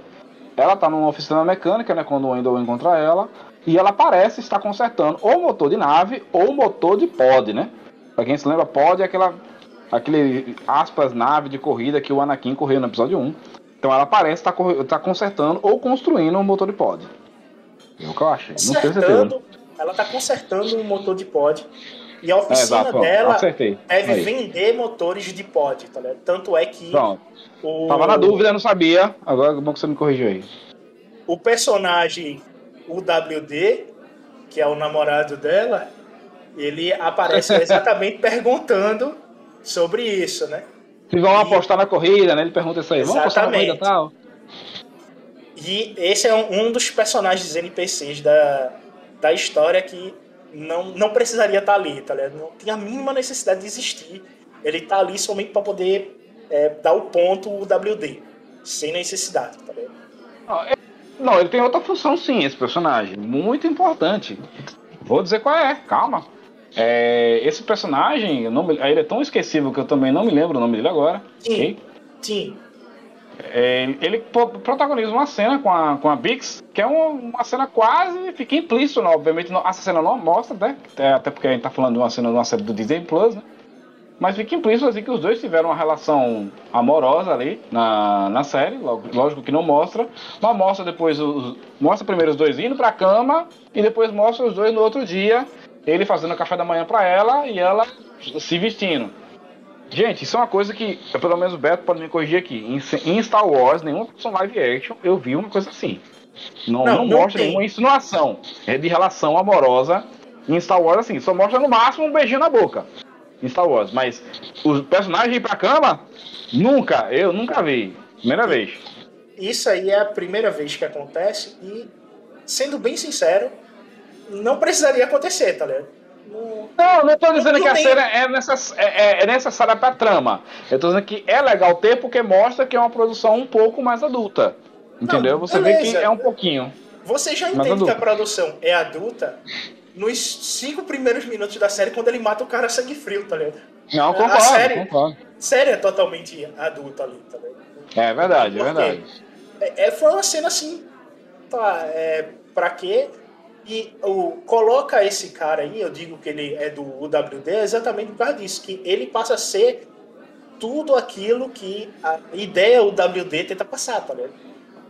Então, ele é aquele personagem que tem que estar tá ali para conter o que a UWD quer passar, e é exatamente isso e é dispensável. Poderia colocar exatamente o cara que ele tá devendo dinheiro, que pegou aquele tr troglodita de 2 metros de altura alien que ficou na frente do Ender. Eu fiz, morreu. É. Agora o personagem morreu. Já era é, o Ender. É um, do, é um dos poucos aliens também que aparecem nesses três episódios, é ele ali. O cara é um monstro, é enorme pra caramba. Tem uns 2 metros por, por, dois metros e pouco de, de altura e ele. E leva... largo, né? E largo pra caramba, não é só grande largo, também, é largo. largo, largo. Ele é humanoide, certo? Alien, que tem uma cabeça como lembram de um tubarão martelo. Com aqueles olhos na, na ponta. Só que o cara é tranquilo, tá ligado? Ele é de boa, tava ali somente para poder é, botar medo. Ele até diz pro Andor, né? Eu tô aqui só pra ficar parado, botar medo. Tá, beleza, ajudou na argumentação do Endor, tá ligado? Foi... É verdade foi bem interessante ali. Foi um momento cômico e cabe uh, até para poder que ele fala que tem muita gente atrás dele que ele está devendo dinheiro. Então ali foi para mostrar que ele estava devendo dinheiro a muita gente, que esse pessoal iria cobrar. E quem deveria ter, para mim, eu acho que o roteiro ficaria sensacional se um desses que ele está devendo dinheiro que fizesse a denúncia dele para a empresa, tá ligado? E não acaba sendo esse personagem porque e fica implícito que esse personagem que a gente falou, que é o namorado da Bix, é, tem ciúmes do Endor, não gosta dele, fica nítido. Logo na primeira cena você vê que ele não gosta do Endor. E ele vê que o, a denúncia que estão oferecendo, ele sabe de onde o Endor é mais ou menos é e entrega o Endor. Pro Império. É. Ou seja, um personagem tipicamente o WD só pra cumprir a mensagem, né? Então não, não tinha necessidade disso daí. E a, a quantia que ele está devendo é significativa, meio mundo de gente. Ele deve pro amigo dele, ele deve pra mãe dele, ele deve pra essa turma que é a Giota que tá atrás dele. Então o cara vivia todo pegando mundo, empréstimo. Todo mundo. Tá com o nome mundo. sujo mais que, que pau de galinheiro no Serasa. Então achar um caba desse dentro da, da Holonet não é muito difícil, né? Pior que não. E, e aí você tem as naves é, vindo da corporação, do planeta central da corporação até o planeta que o Endor está, você vê que elas são naves típicas de é, Tropas Estelares. O filme Tropas Estelares de 98. A, a nave é igualzinha, tá ligado? E assim que eu vi, eu fiz, oxe, Tropas Estelares. É muito parecida. E o legal é que vai sair um, um livro, né, no, no, final da série, mostrando essas naves, e isso vai estar, tá, com certeza, nos próximos livros de RPG, o pessoal vai adaptar. E é sensacional essa nave aí da corporação. Ela tem oito canhoneiras frontais e duas giratórias na lateral. E ficou interessante. E o que eu achei outra coisa interessante foram as naves de descida, que é muito parecida com as naves de tropas estelares, com a diferença das canhoneiras rotatórias na ponta da nave, que elas giram é, 360 graus, mas na vertical, tá? Em um ângulo só. Foi uma modificação interessante para a nave. E eles descem fazendo a procura de pinça, né? O pessoal da corporação cada um vai num ponto da cidade e eles vão fechando no, no meio para poder pegar o Endor. Nesse momento, ela já tinha ido, a Beats, ela já tinha ido contactar um amigo dela que iria fazer a compra da peça que o Endor tava para vender do Império. A peça do Império que aparece ali é uma caixa de comunicação decodificada. Se você instalar essa peça na nave, sua nave fica feita a nave fantasma de Rebels. Então você sempre vai ter os códigos para poder passar pelas barreiras imperiais, identificando como se fosse uma nave imperial. seja, o que ele tá vendendo é muito útil pra Aliança Rebelde, ou Rebelião, né? Se bem que nessa época da série aparenta, né? Pelo menos que eu, pelo que aparenta, a série tá, Aliança Rebelde não nasceu ainda. Tá em, em vias de nascer, né? Pelo que eu entendi é. na série. Essa época é a mesma época da primeira temporada de Rebels. E esse tipo de, de caixa decodificadora, ela é muito usada pelo pessoal contrabandista, né? Que você passa o código do Império e entra tranquilo com sua mercadoria contrabandeada, vigiando pelo então, o ponto legal tem... dessa série também é que uh, várias vezes o, o, o Randall ele fala assim, né? Que não tem medo de roubar do Império. Não só porque o Império é ruim, mas porque o Império se acha sempre tão arrogante que acaba sendo fácil roubar eles. Porque os caras nunca imaginam que vão ser roubados. Isso é um ponto legal também para meio que, em aspas, justificar, né? Porque às vezes o Império vai, faz tanto vacilo. Mas o Império, ele não liga, porque na zona que ele está, quem coordena é uma corporação vinculada ao Império. Então, qual é a falha do Império nesse período? É terceirizar, né? Se você terceiriza demais um determinado serviço, ele vai, vai ter falha. Vai começar vai a ter manter, falha. Vai manter, manter o padrão. Exatamente. Então, o Império passou a terceirizar, a terceirizada usa outra terceirizada e assim vai. E uma hora você vai ter a ponta se arrebentando e ficando muito fácil de você obter as coisas. Porque você não mantém a qualidade de, de proteção do que seria a matriz é, central imperial. Né? E com isso, ela entra em contato com ele, você, com esse amigo dela que vai fazer essa venda, que é o, um agente da rebelião. E você vê que é, toda essa comunicação externa que ela faz já é uma comunicação é, pré-rebelião, né? Ela usa de linguagem codificada com o amigo para poder acessar a torre e passar um sinal. Ou seja, não é uma conversa normal que ela tem com o cara ali, é uma conversa totalmente é, codificada. Ela sobe numa torre específica que tem uma caixa de codificação para poder mandar a mensagem. E a torre você vê que ela tem quatro antenas, né? Uma para mandar o sinal e três para poder é, embaralhar o sinal. Então é bem interessante, apesar de não ter muita tecnologia na rebelião, nessa parte de espionagem contra espionagem eles são peritos, né? A turma que monta para poder driblar o império. É, essa parte da tecnologia é legal, galera, a gente mencionar, porque é, você vê na série que eles respeitam muito a tecnologia da época que Star Wars foi criado. Então você vê muito monitor de preto e branco, ou sem, sem, ou sem cor, nenhuma só a, a, a telinha estilo MS-DOS ali, os caras só com, com o botãozinho ali quadradão mexendo ali no, no monitor. E nesse interim que a Bix está fazendo essa mensagem, tá o, o, o Imperial, né? Que eu. Deixa eu me lembrar o nome dele aqui, o Círio Carne, pressionando lá a galera, né? Pra tentar achar o, o cara que matou os dois oficiais, que no caso o Endo, né? E a galera tá super. Tipo, pô, cara, deixa a gente fazer o trabalho da gente, ele não tá muito afim, não. E ele tá lá acochando, bora, bora, bora, bora, bora, bora. Acochando a galera pra tentar encontrar o ou pelo menos alguma pista dele, né? Que nesse momento da série ele não sabe que foi o Endo que cometeu, mas ele já tá no encalço. É, e uma, uma das frases que ele solta que é interessante é: Você não quer varar a noite? Ok, é, como é seu nome mesmo? Porque tem muitas pessoas que querem o seu lugar. Ou seja, ou tu faz ou tu tá demitido. É, pressão nítida de corporação, tá ligado? Ou você exato, serve exato, exato. corporação, ou você é descartado. Então, exatamente. É, bota todo. Isso é muito comum dentro dos Estados Unidos, é. não? Essa é a cultura americana que você está vendo ali. É, uma outra coisa que eu recomendo para quem está vendo essa, essas séries, procure entender a cultura e a política americana para você poder ter um maior embasamento sobre o que está acontecendo em cada série.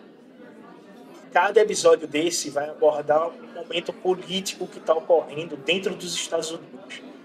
E se você não tem essa noção de política e cultura norte-americana, você vai ficar é, sem entender o que está realmente sendo transmitido. E é usado isso para poder se passar uma mensagem política implícita para você. Então, se informe para você não virar massa de manobra.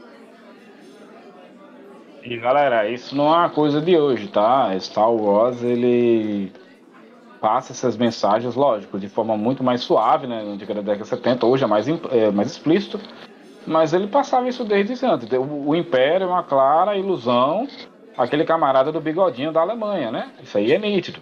O Império é inspirado naquilo ali. A Operação Cinzas, que foi usada pelo Imperador quando ele faleceu, é inspirado num momento real também que aconteceu lá na década de 40 da Alemanha, certo? Então essas referências vêm daí. Algumas são muito sutis, como eu já falei, as, dos filmes mais antigos eles usam referências mais sutis para isso, né?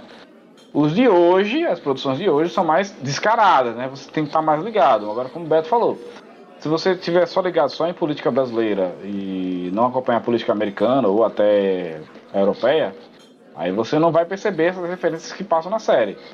Até o momento, até onde eu vi esses três episódios, as referências eu vi, eu percebo, só que elas. É, eles usam a referência de forma inteligente. Eles não são panfletários. É diferente, por exemplo, de She-Hulk. She-Hulk é uma série 100% panfletária.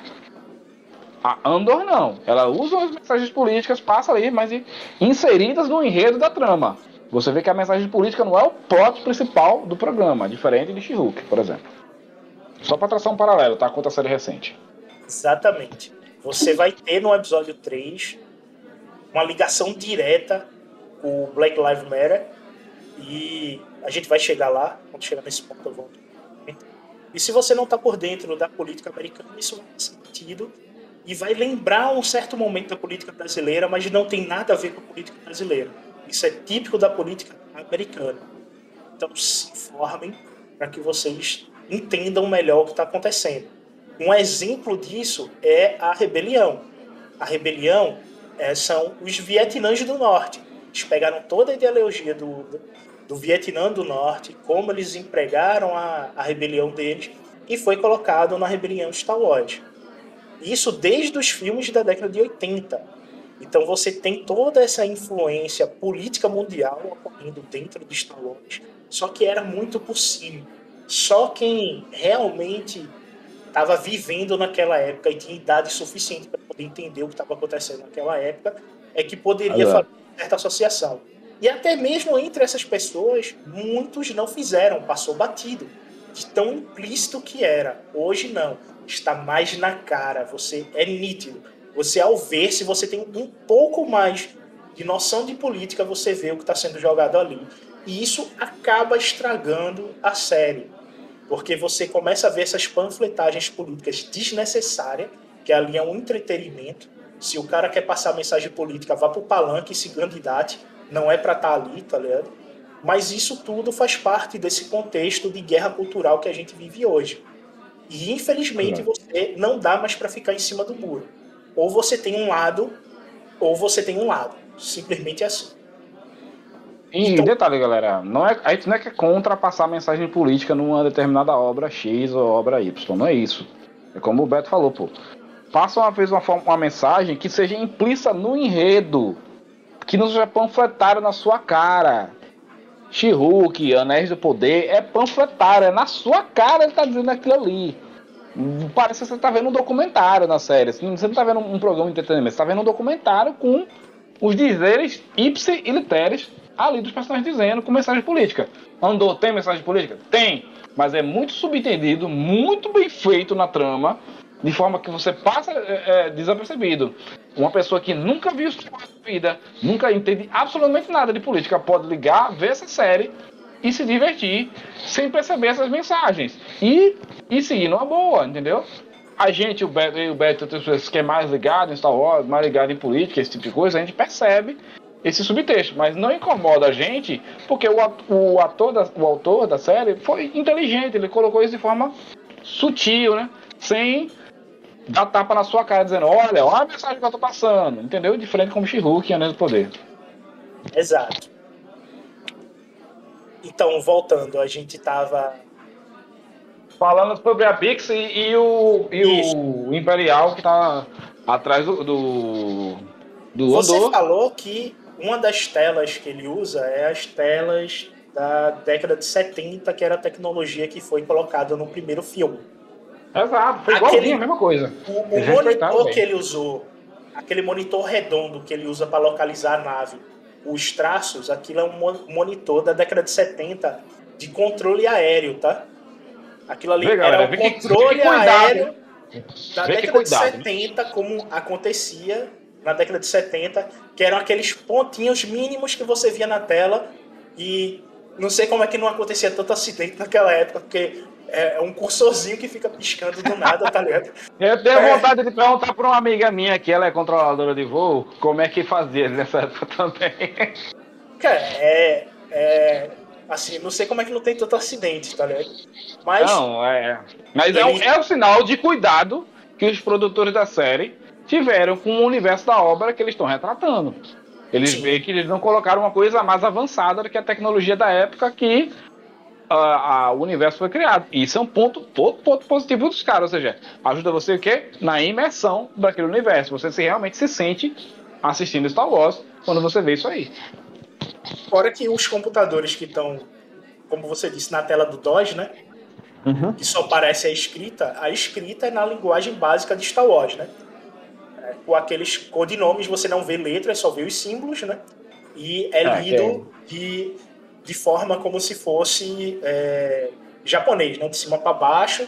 E alguns, é, outros você vê que é, é lido horizontalmente, mas de passagem rápida, tá ligado? O texto não fica na tela. Ele se dá e depois se apaga, aparece o texto apaga, aparece o texto apaga, mostrando que é, a linguagem dentro da Holonet ela lhe dá informação e some, né? Ela não fica fixa Uhum. para o, o povo, o público em geral. Quando é, quando você vê a tela do pessoal da corporação que está vinculado ao império, a informação Uhum. fica. Aí você vê a diferença entre o povo que não tem informação, que é jogado a informação rápida e te vira, se tu leu, beleza, se não leu, o problema é teu, tá ligado? É e verdade. o império que retém a informação e eles sabem o que estão fazendo. Então, isso a série deixa é, bem explícito de que é para manter o povo desinformado para que o império continue governando. Isso é uma tática que a gente não vê de hoje de muitos países que se formaram no início da Segunda Guerra e que mantém isso até hoje, né? É verdade, Seu é verdade. controle Populacional desse jeito. E a série também mostra outro flashback, né, do, do Cassian, na época Caça, com a irmã dele, descobrindo essa nave que caiu no planeta onde eles estão. É, Beto me corrija se estiver errado, não, não, não menciona que planeta é aqueles, que eles estão ali, é um planeta florestal, que vive ele com um bocado de criança ali, também não, a gente não sabe como aquelas crianças foram parar ali até o presente momento na série, não, não explicou.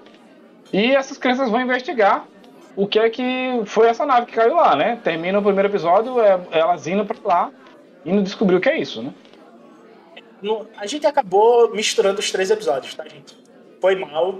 Já tá misturado os três episódios aí. E a gente vai continuar falando sobre os três como se fosse um.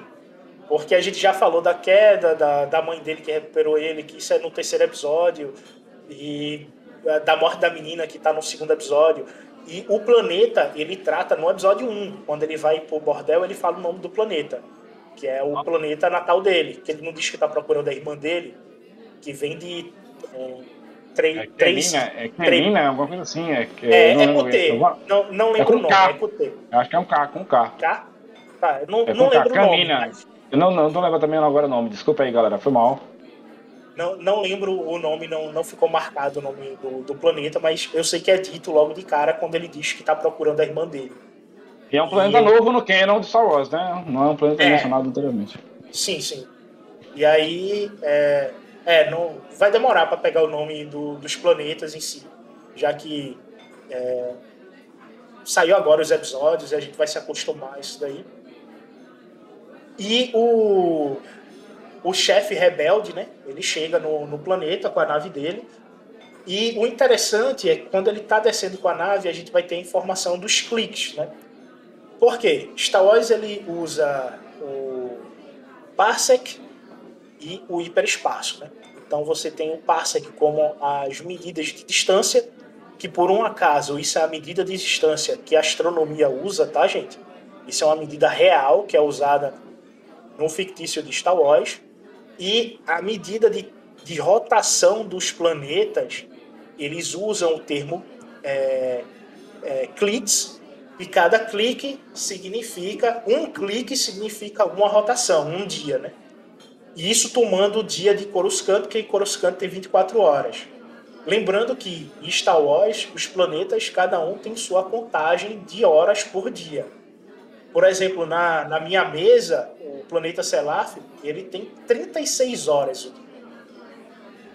Usa Coruscant, porque Coruscant é a capital da galáxia, né? Pelo menos na época da República, é a capital da Coruscant, então ele é a base. É, só lembrando que, galera, eu fui aqui consultar. É, sim, Beto, o nome do planeta que o Cassian fala é Kenari. Hum, beleza, Kenari. Kenari, Kenari com K. Então, é, o planeta Kenari é um planeta rústico ainda, né? O pessoal não tinha contato ainda com a República, eles andavam de forma tribal, lembrando isso que eram roupas tribais que eles usam. As armas dele eram zarabatanas, lembrando tribos africanas.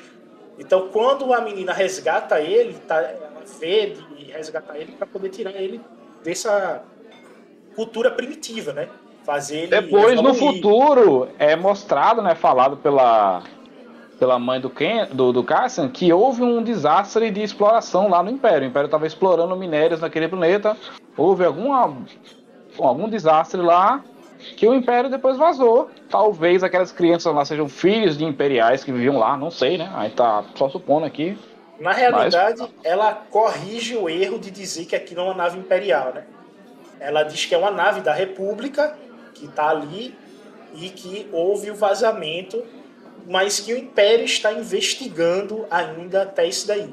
Ou seja, desde antes da República, tava, desde antes do Império, estava se investigando essa nave que desapareceu durante a Era da República e que teve o vazamento de gás, que era um gás venenoso e que a morte era iminente quem tinha contato com esse agente, gás.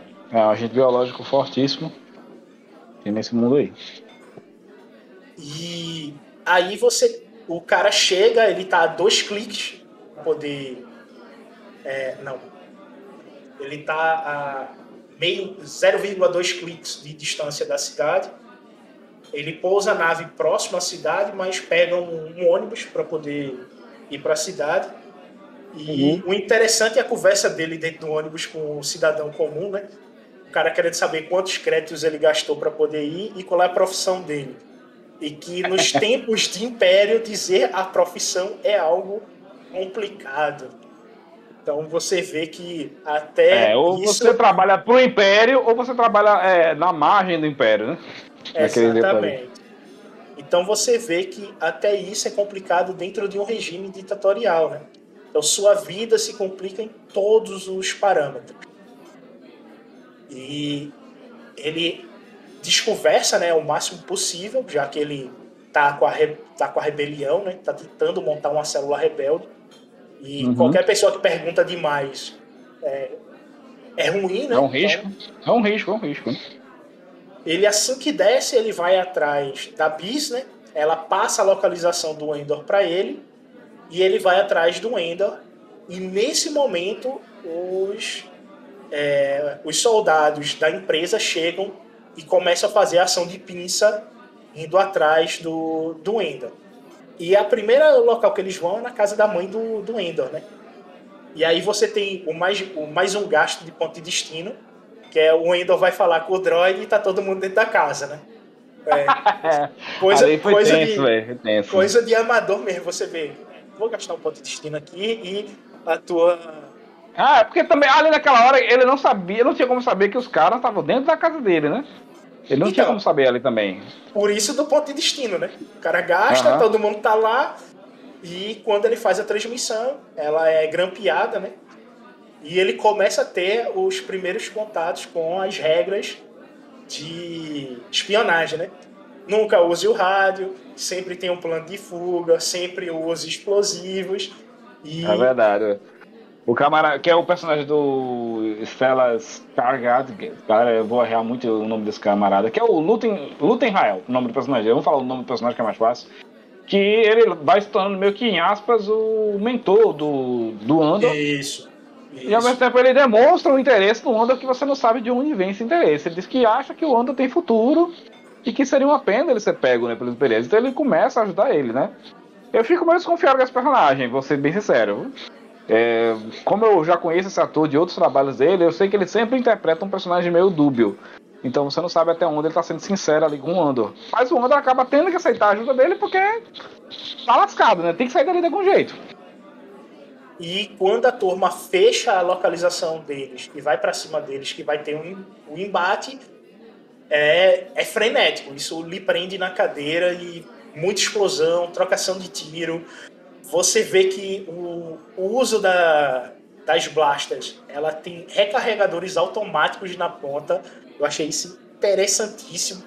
Ele fica trocando a carga, a carga ela na ponta da arma que o Endor está usando, ela dá os disparos, quando descarrega, ela vira para poder carregar, que tem uma bateria no, no punho da arma, e fica com o carro virar de novo. Isso aí eu achei sensacional.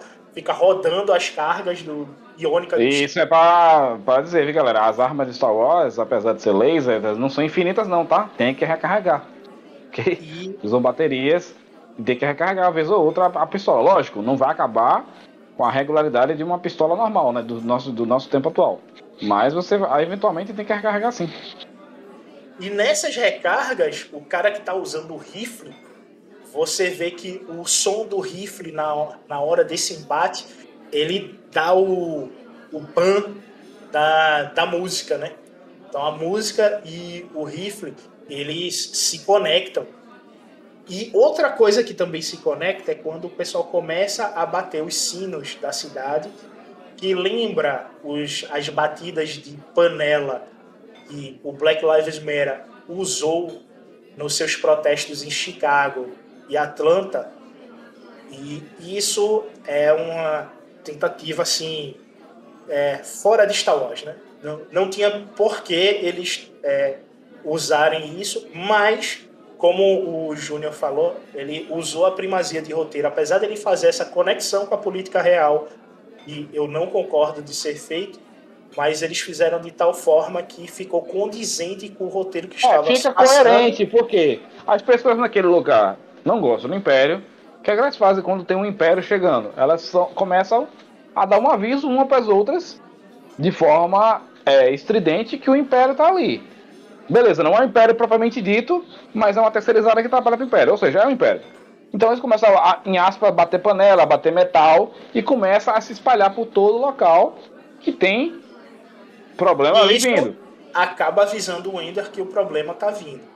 Então, apesar de ter essa conexão política, que quem está mais é, empenhado em entender a política que está ocorrendo no mundo percebe e estraga um pouco a sua diversão quando você nota, não estou dizendo que isto está na série inteira. Estou dizendo que isso foi um momento que foi usado, que para mim ficou ruim, que eu preferia não ter visto, mas aconteceu. Mas não diminui a primazia do roteiro, como o cara Não, para mim não, não, não, não me atrapalhou, certo? Porque eu entendi aquilo ali como que eu nem associei primeiro com, com, com Black Lives, eu associei primeiro como se fosse uma favela. A polícia entrando na favela e a galera começando a fazer bater, bater aquilo ali para dizer pro, pro povo que a polícia estava subindo o morro. Então associei com isso, eu entendi o contexto, né? Como eu falei, né, a galera ali não, não gosta do Império, então sempre vai tentar avisar todo mundo que o Império está chegando, quando ele chegar. Então eu entendi o contexto da cena, não me incomodou, entendeu? Porque é aquela coisa, se usado de forma coerente, que faça sentido com a história, ninguém, absolutamente, A, B ou C, ninguém vai reclamar. Então, vamos lá, segue o bonde. E aí o cara começa. O Luther começa a dar as informações pro Endor de como ser um espião. Nunca use o link use sempre um colete decodificado, tenha um plano de fuga, e quando ele diz isso, ele aciona um dispositivo que explode as portas e sai explodindo todo o local que está meio mundo de motor suspenso, preso por corrente, e essas correntes começam a cair. E isso Não, eu, ia, dá... eu ia tocar nesse assunto agora, que quando acontece esse, essa emboscada deles, né?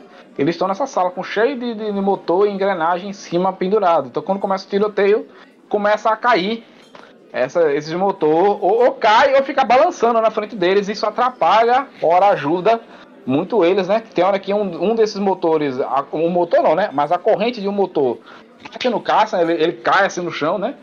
Você vê que aquilo é pesado, né? Se tivesse batido o, o, o motor nele, nele, de fato.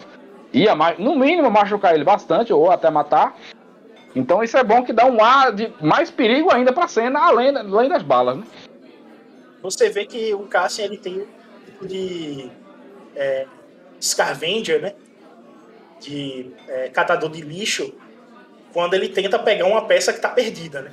Ele, ele, é, ele tenta de todo, de todo jeito recuperar ali, mas não consegue, não dá. Além, além das balas, tem os motor caindo no chão. Aí até é, o cara fala: desiste disso aí, deixa isso pra lá. Pois é, isso aí deixa, deixa de ser importante porque o que importa ali é a vida do Endor, que ele vê alguém para rebelião com o ímpeto de dever que a rebelião merece. Né? Aí você vê uma cena muito trooper, que é um dos é, soldados sendo arrastado pela corrente do motor e levantado para cima. E o gritinho de trooper, né, da década de 80, ele dá junto, né, aquele... Ah! Ele vai é. ali por trás. E é, eles fogem a... uhum. do, do local. E nisso muda para a cena da Bis procurando eles, correndo indo atrás. Ela é presa por, por um dos grupos que tá para fazer a pinça e o pessoal fica preso lá, né?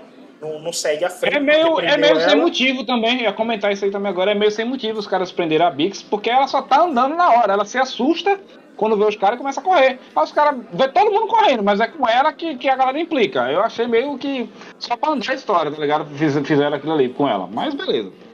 É, é como eu disse, ali era um, um núcleo que não tinha necessidade de ser desenvolvido ela é um contato dele e, e, pronto, tá ligado? Só podia ficar, só precisaria ficar nessa ideia de, de contato. Não precisava de desenvolver mais ela, tá ligado?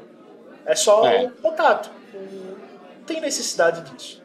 Aí é enquanto tá tendo tiroteio com, com, com o Andor e com o Luther, os imperiais, pera, desculpa galera, imperiais não, o cara da, da, da, construtora, chamam, da terceirizada, desculpa, chama os camaradas que tá lá prendendo a bis, vem galera, vem pra aqui, não, não, mas aí tá com a suspeita aqui, tô mandando, meu irmão, você sair daí agora e vir pra cá, deixa ela aí. Enquanto isso, chega o namorado da, da Bix, que foi meio idiota ali. Foi meu não, foi muito idiota, né? Porque era só ele esperar, os caras iam embora, e ia deixar ela ali, ele ia poder soltar ela. Mas o cara saiu correndo pra cima dos caras, os caras tudo armado, os caras passaram, passaram fogo nele. Fazer como, o quê? Passou. Como ela disse no, no primeiro episódio, né? Que ele é, vai fazer de tudo por ela e ele é nitidamente o personagem o WD. Ele é o W, pra mim ele é o WD completo, tá ligado?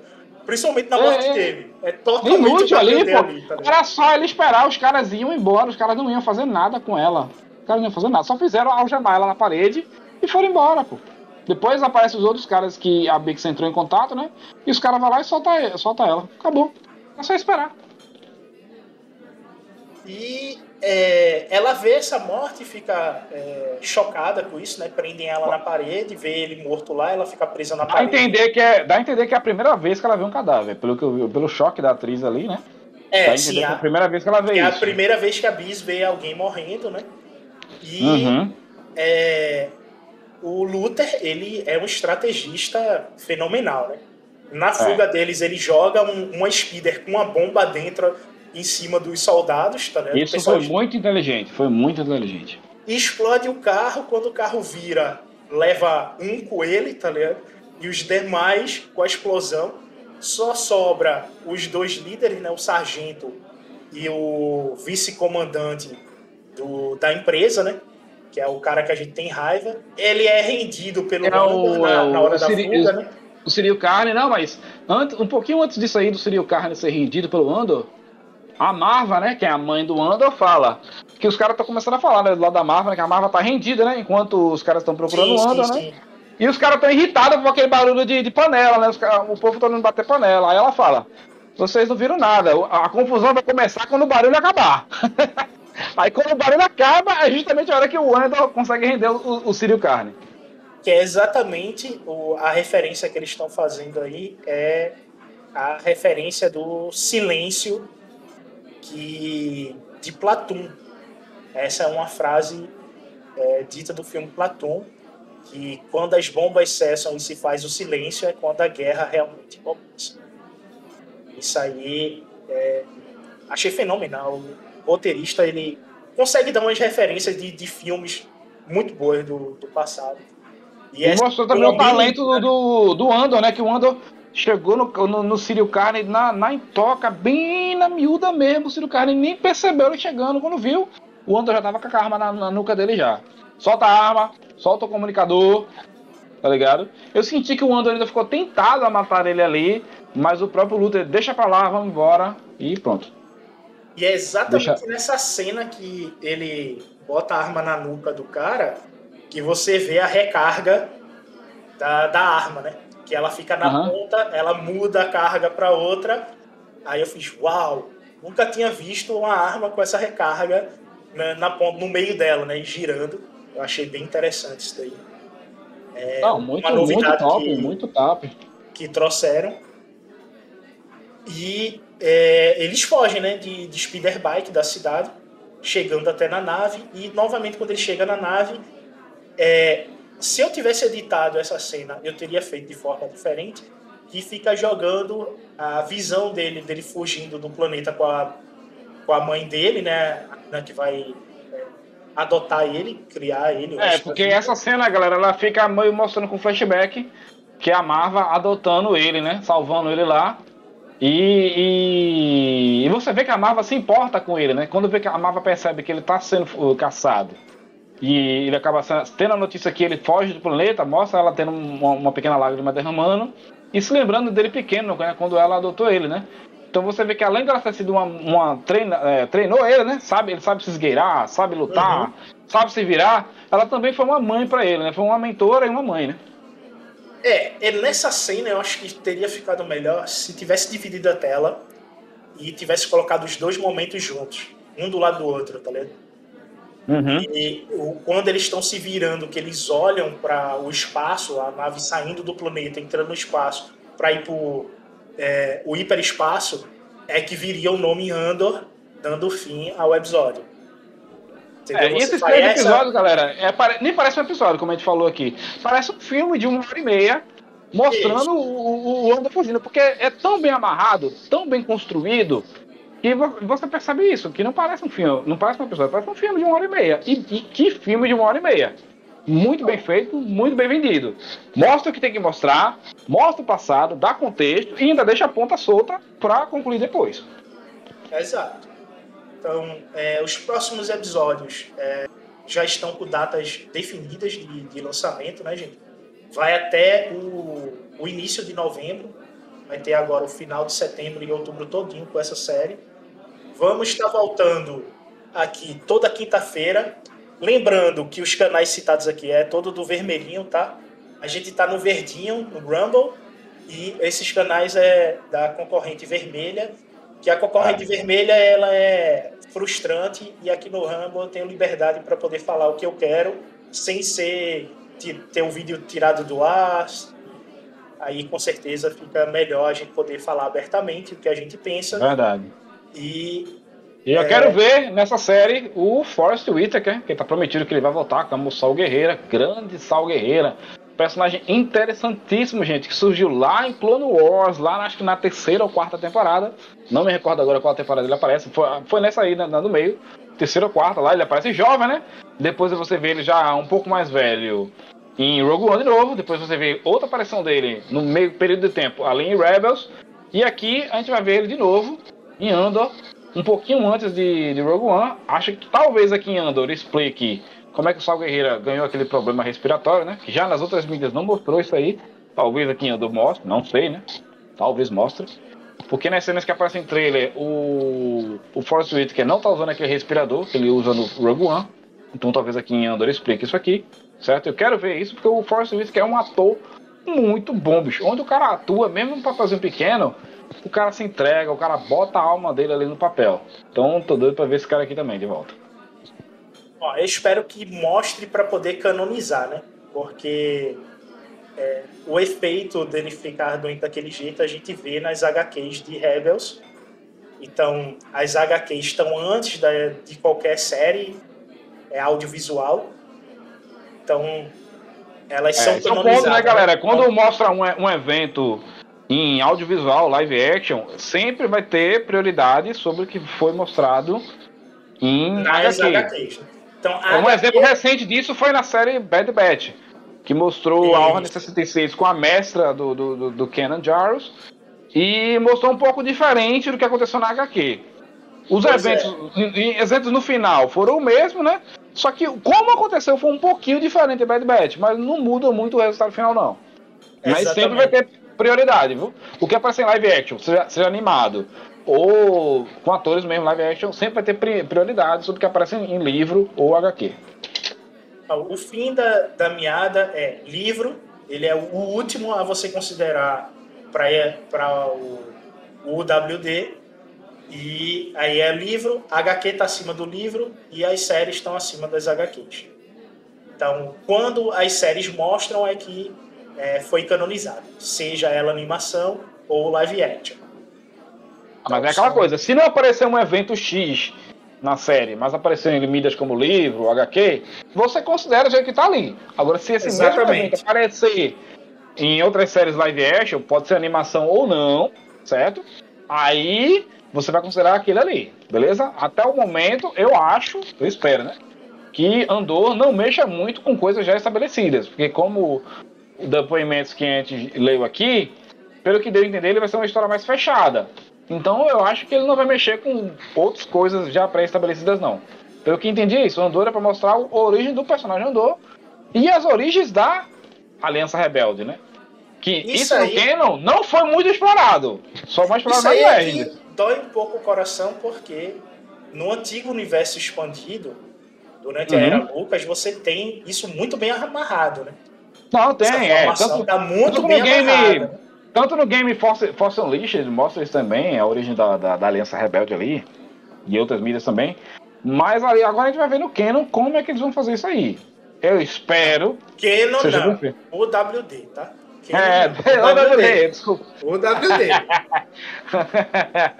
Canon é o que o Lucas fez, isso aí é o WD.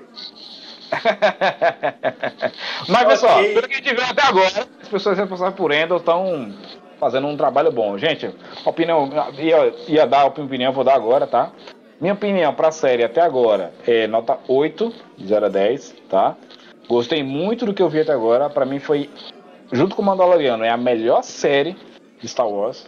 É melhor de longe do que Boba Fett. É melhor de longe do que Obi-Wan Kenobi, certo? Então é muito bem feito, muito bem amarradinho. Como a gente falou, os três episódios parecem um filme de uma hora e meia. Desculpa.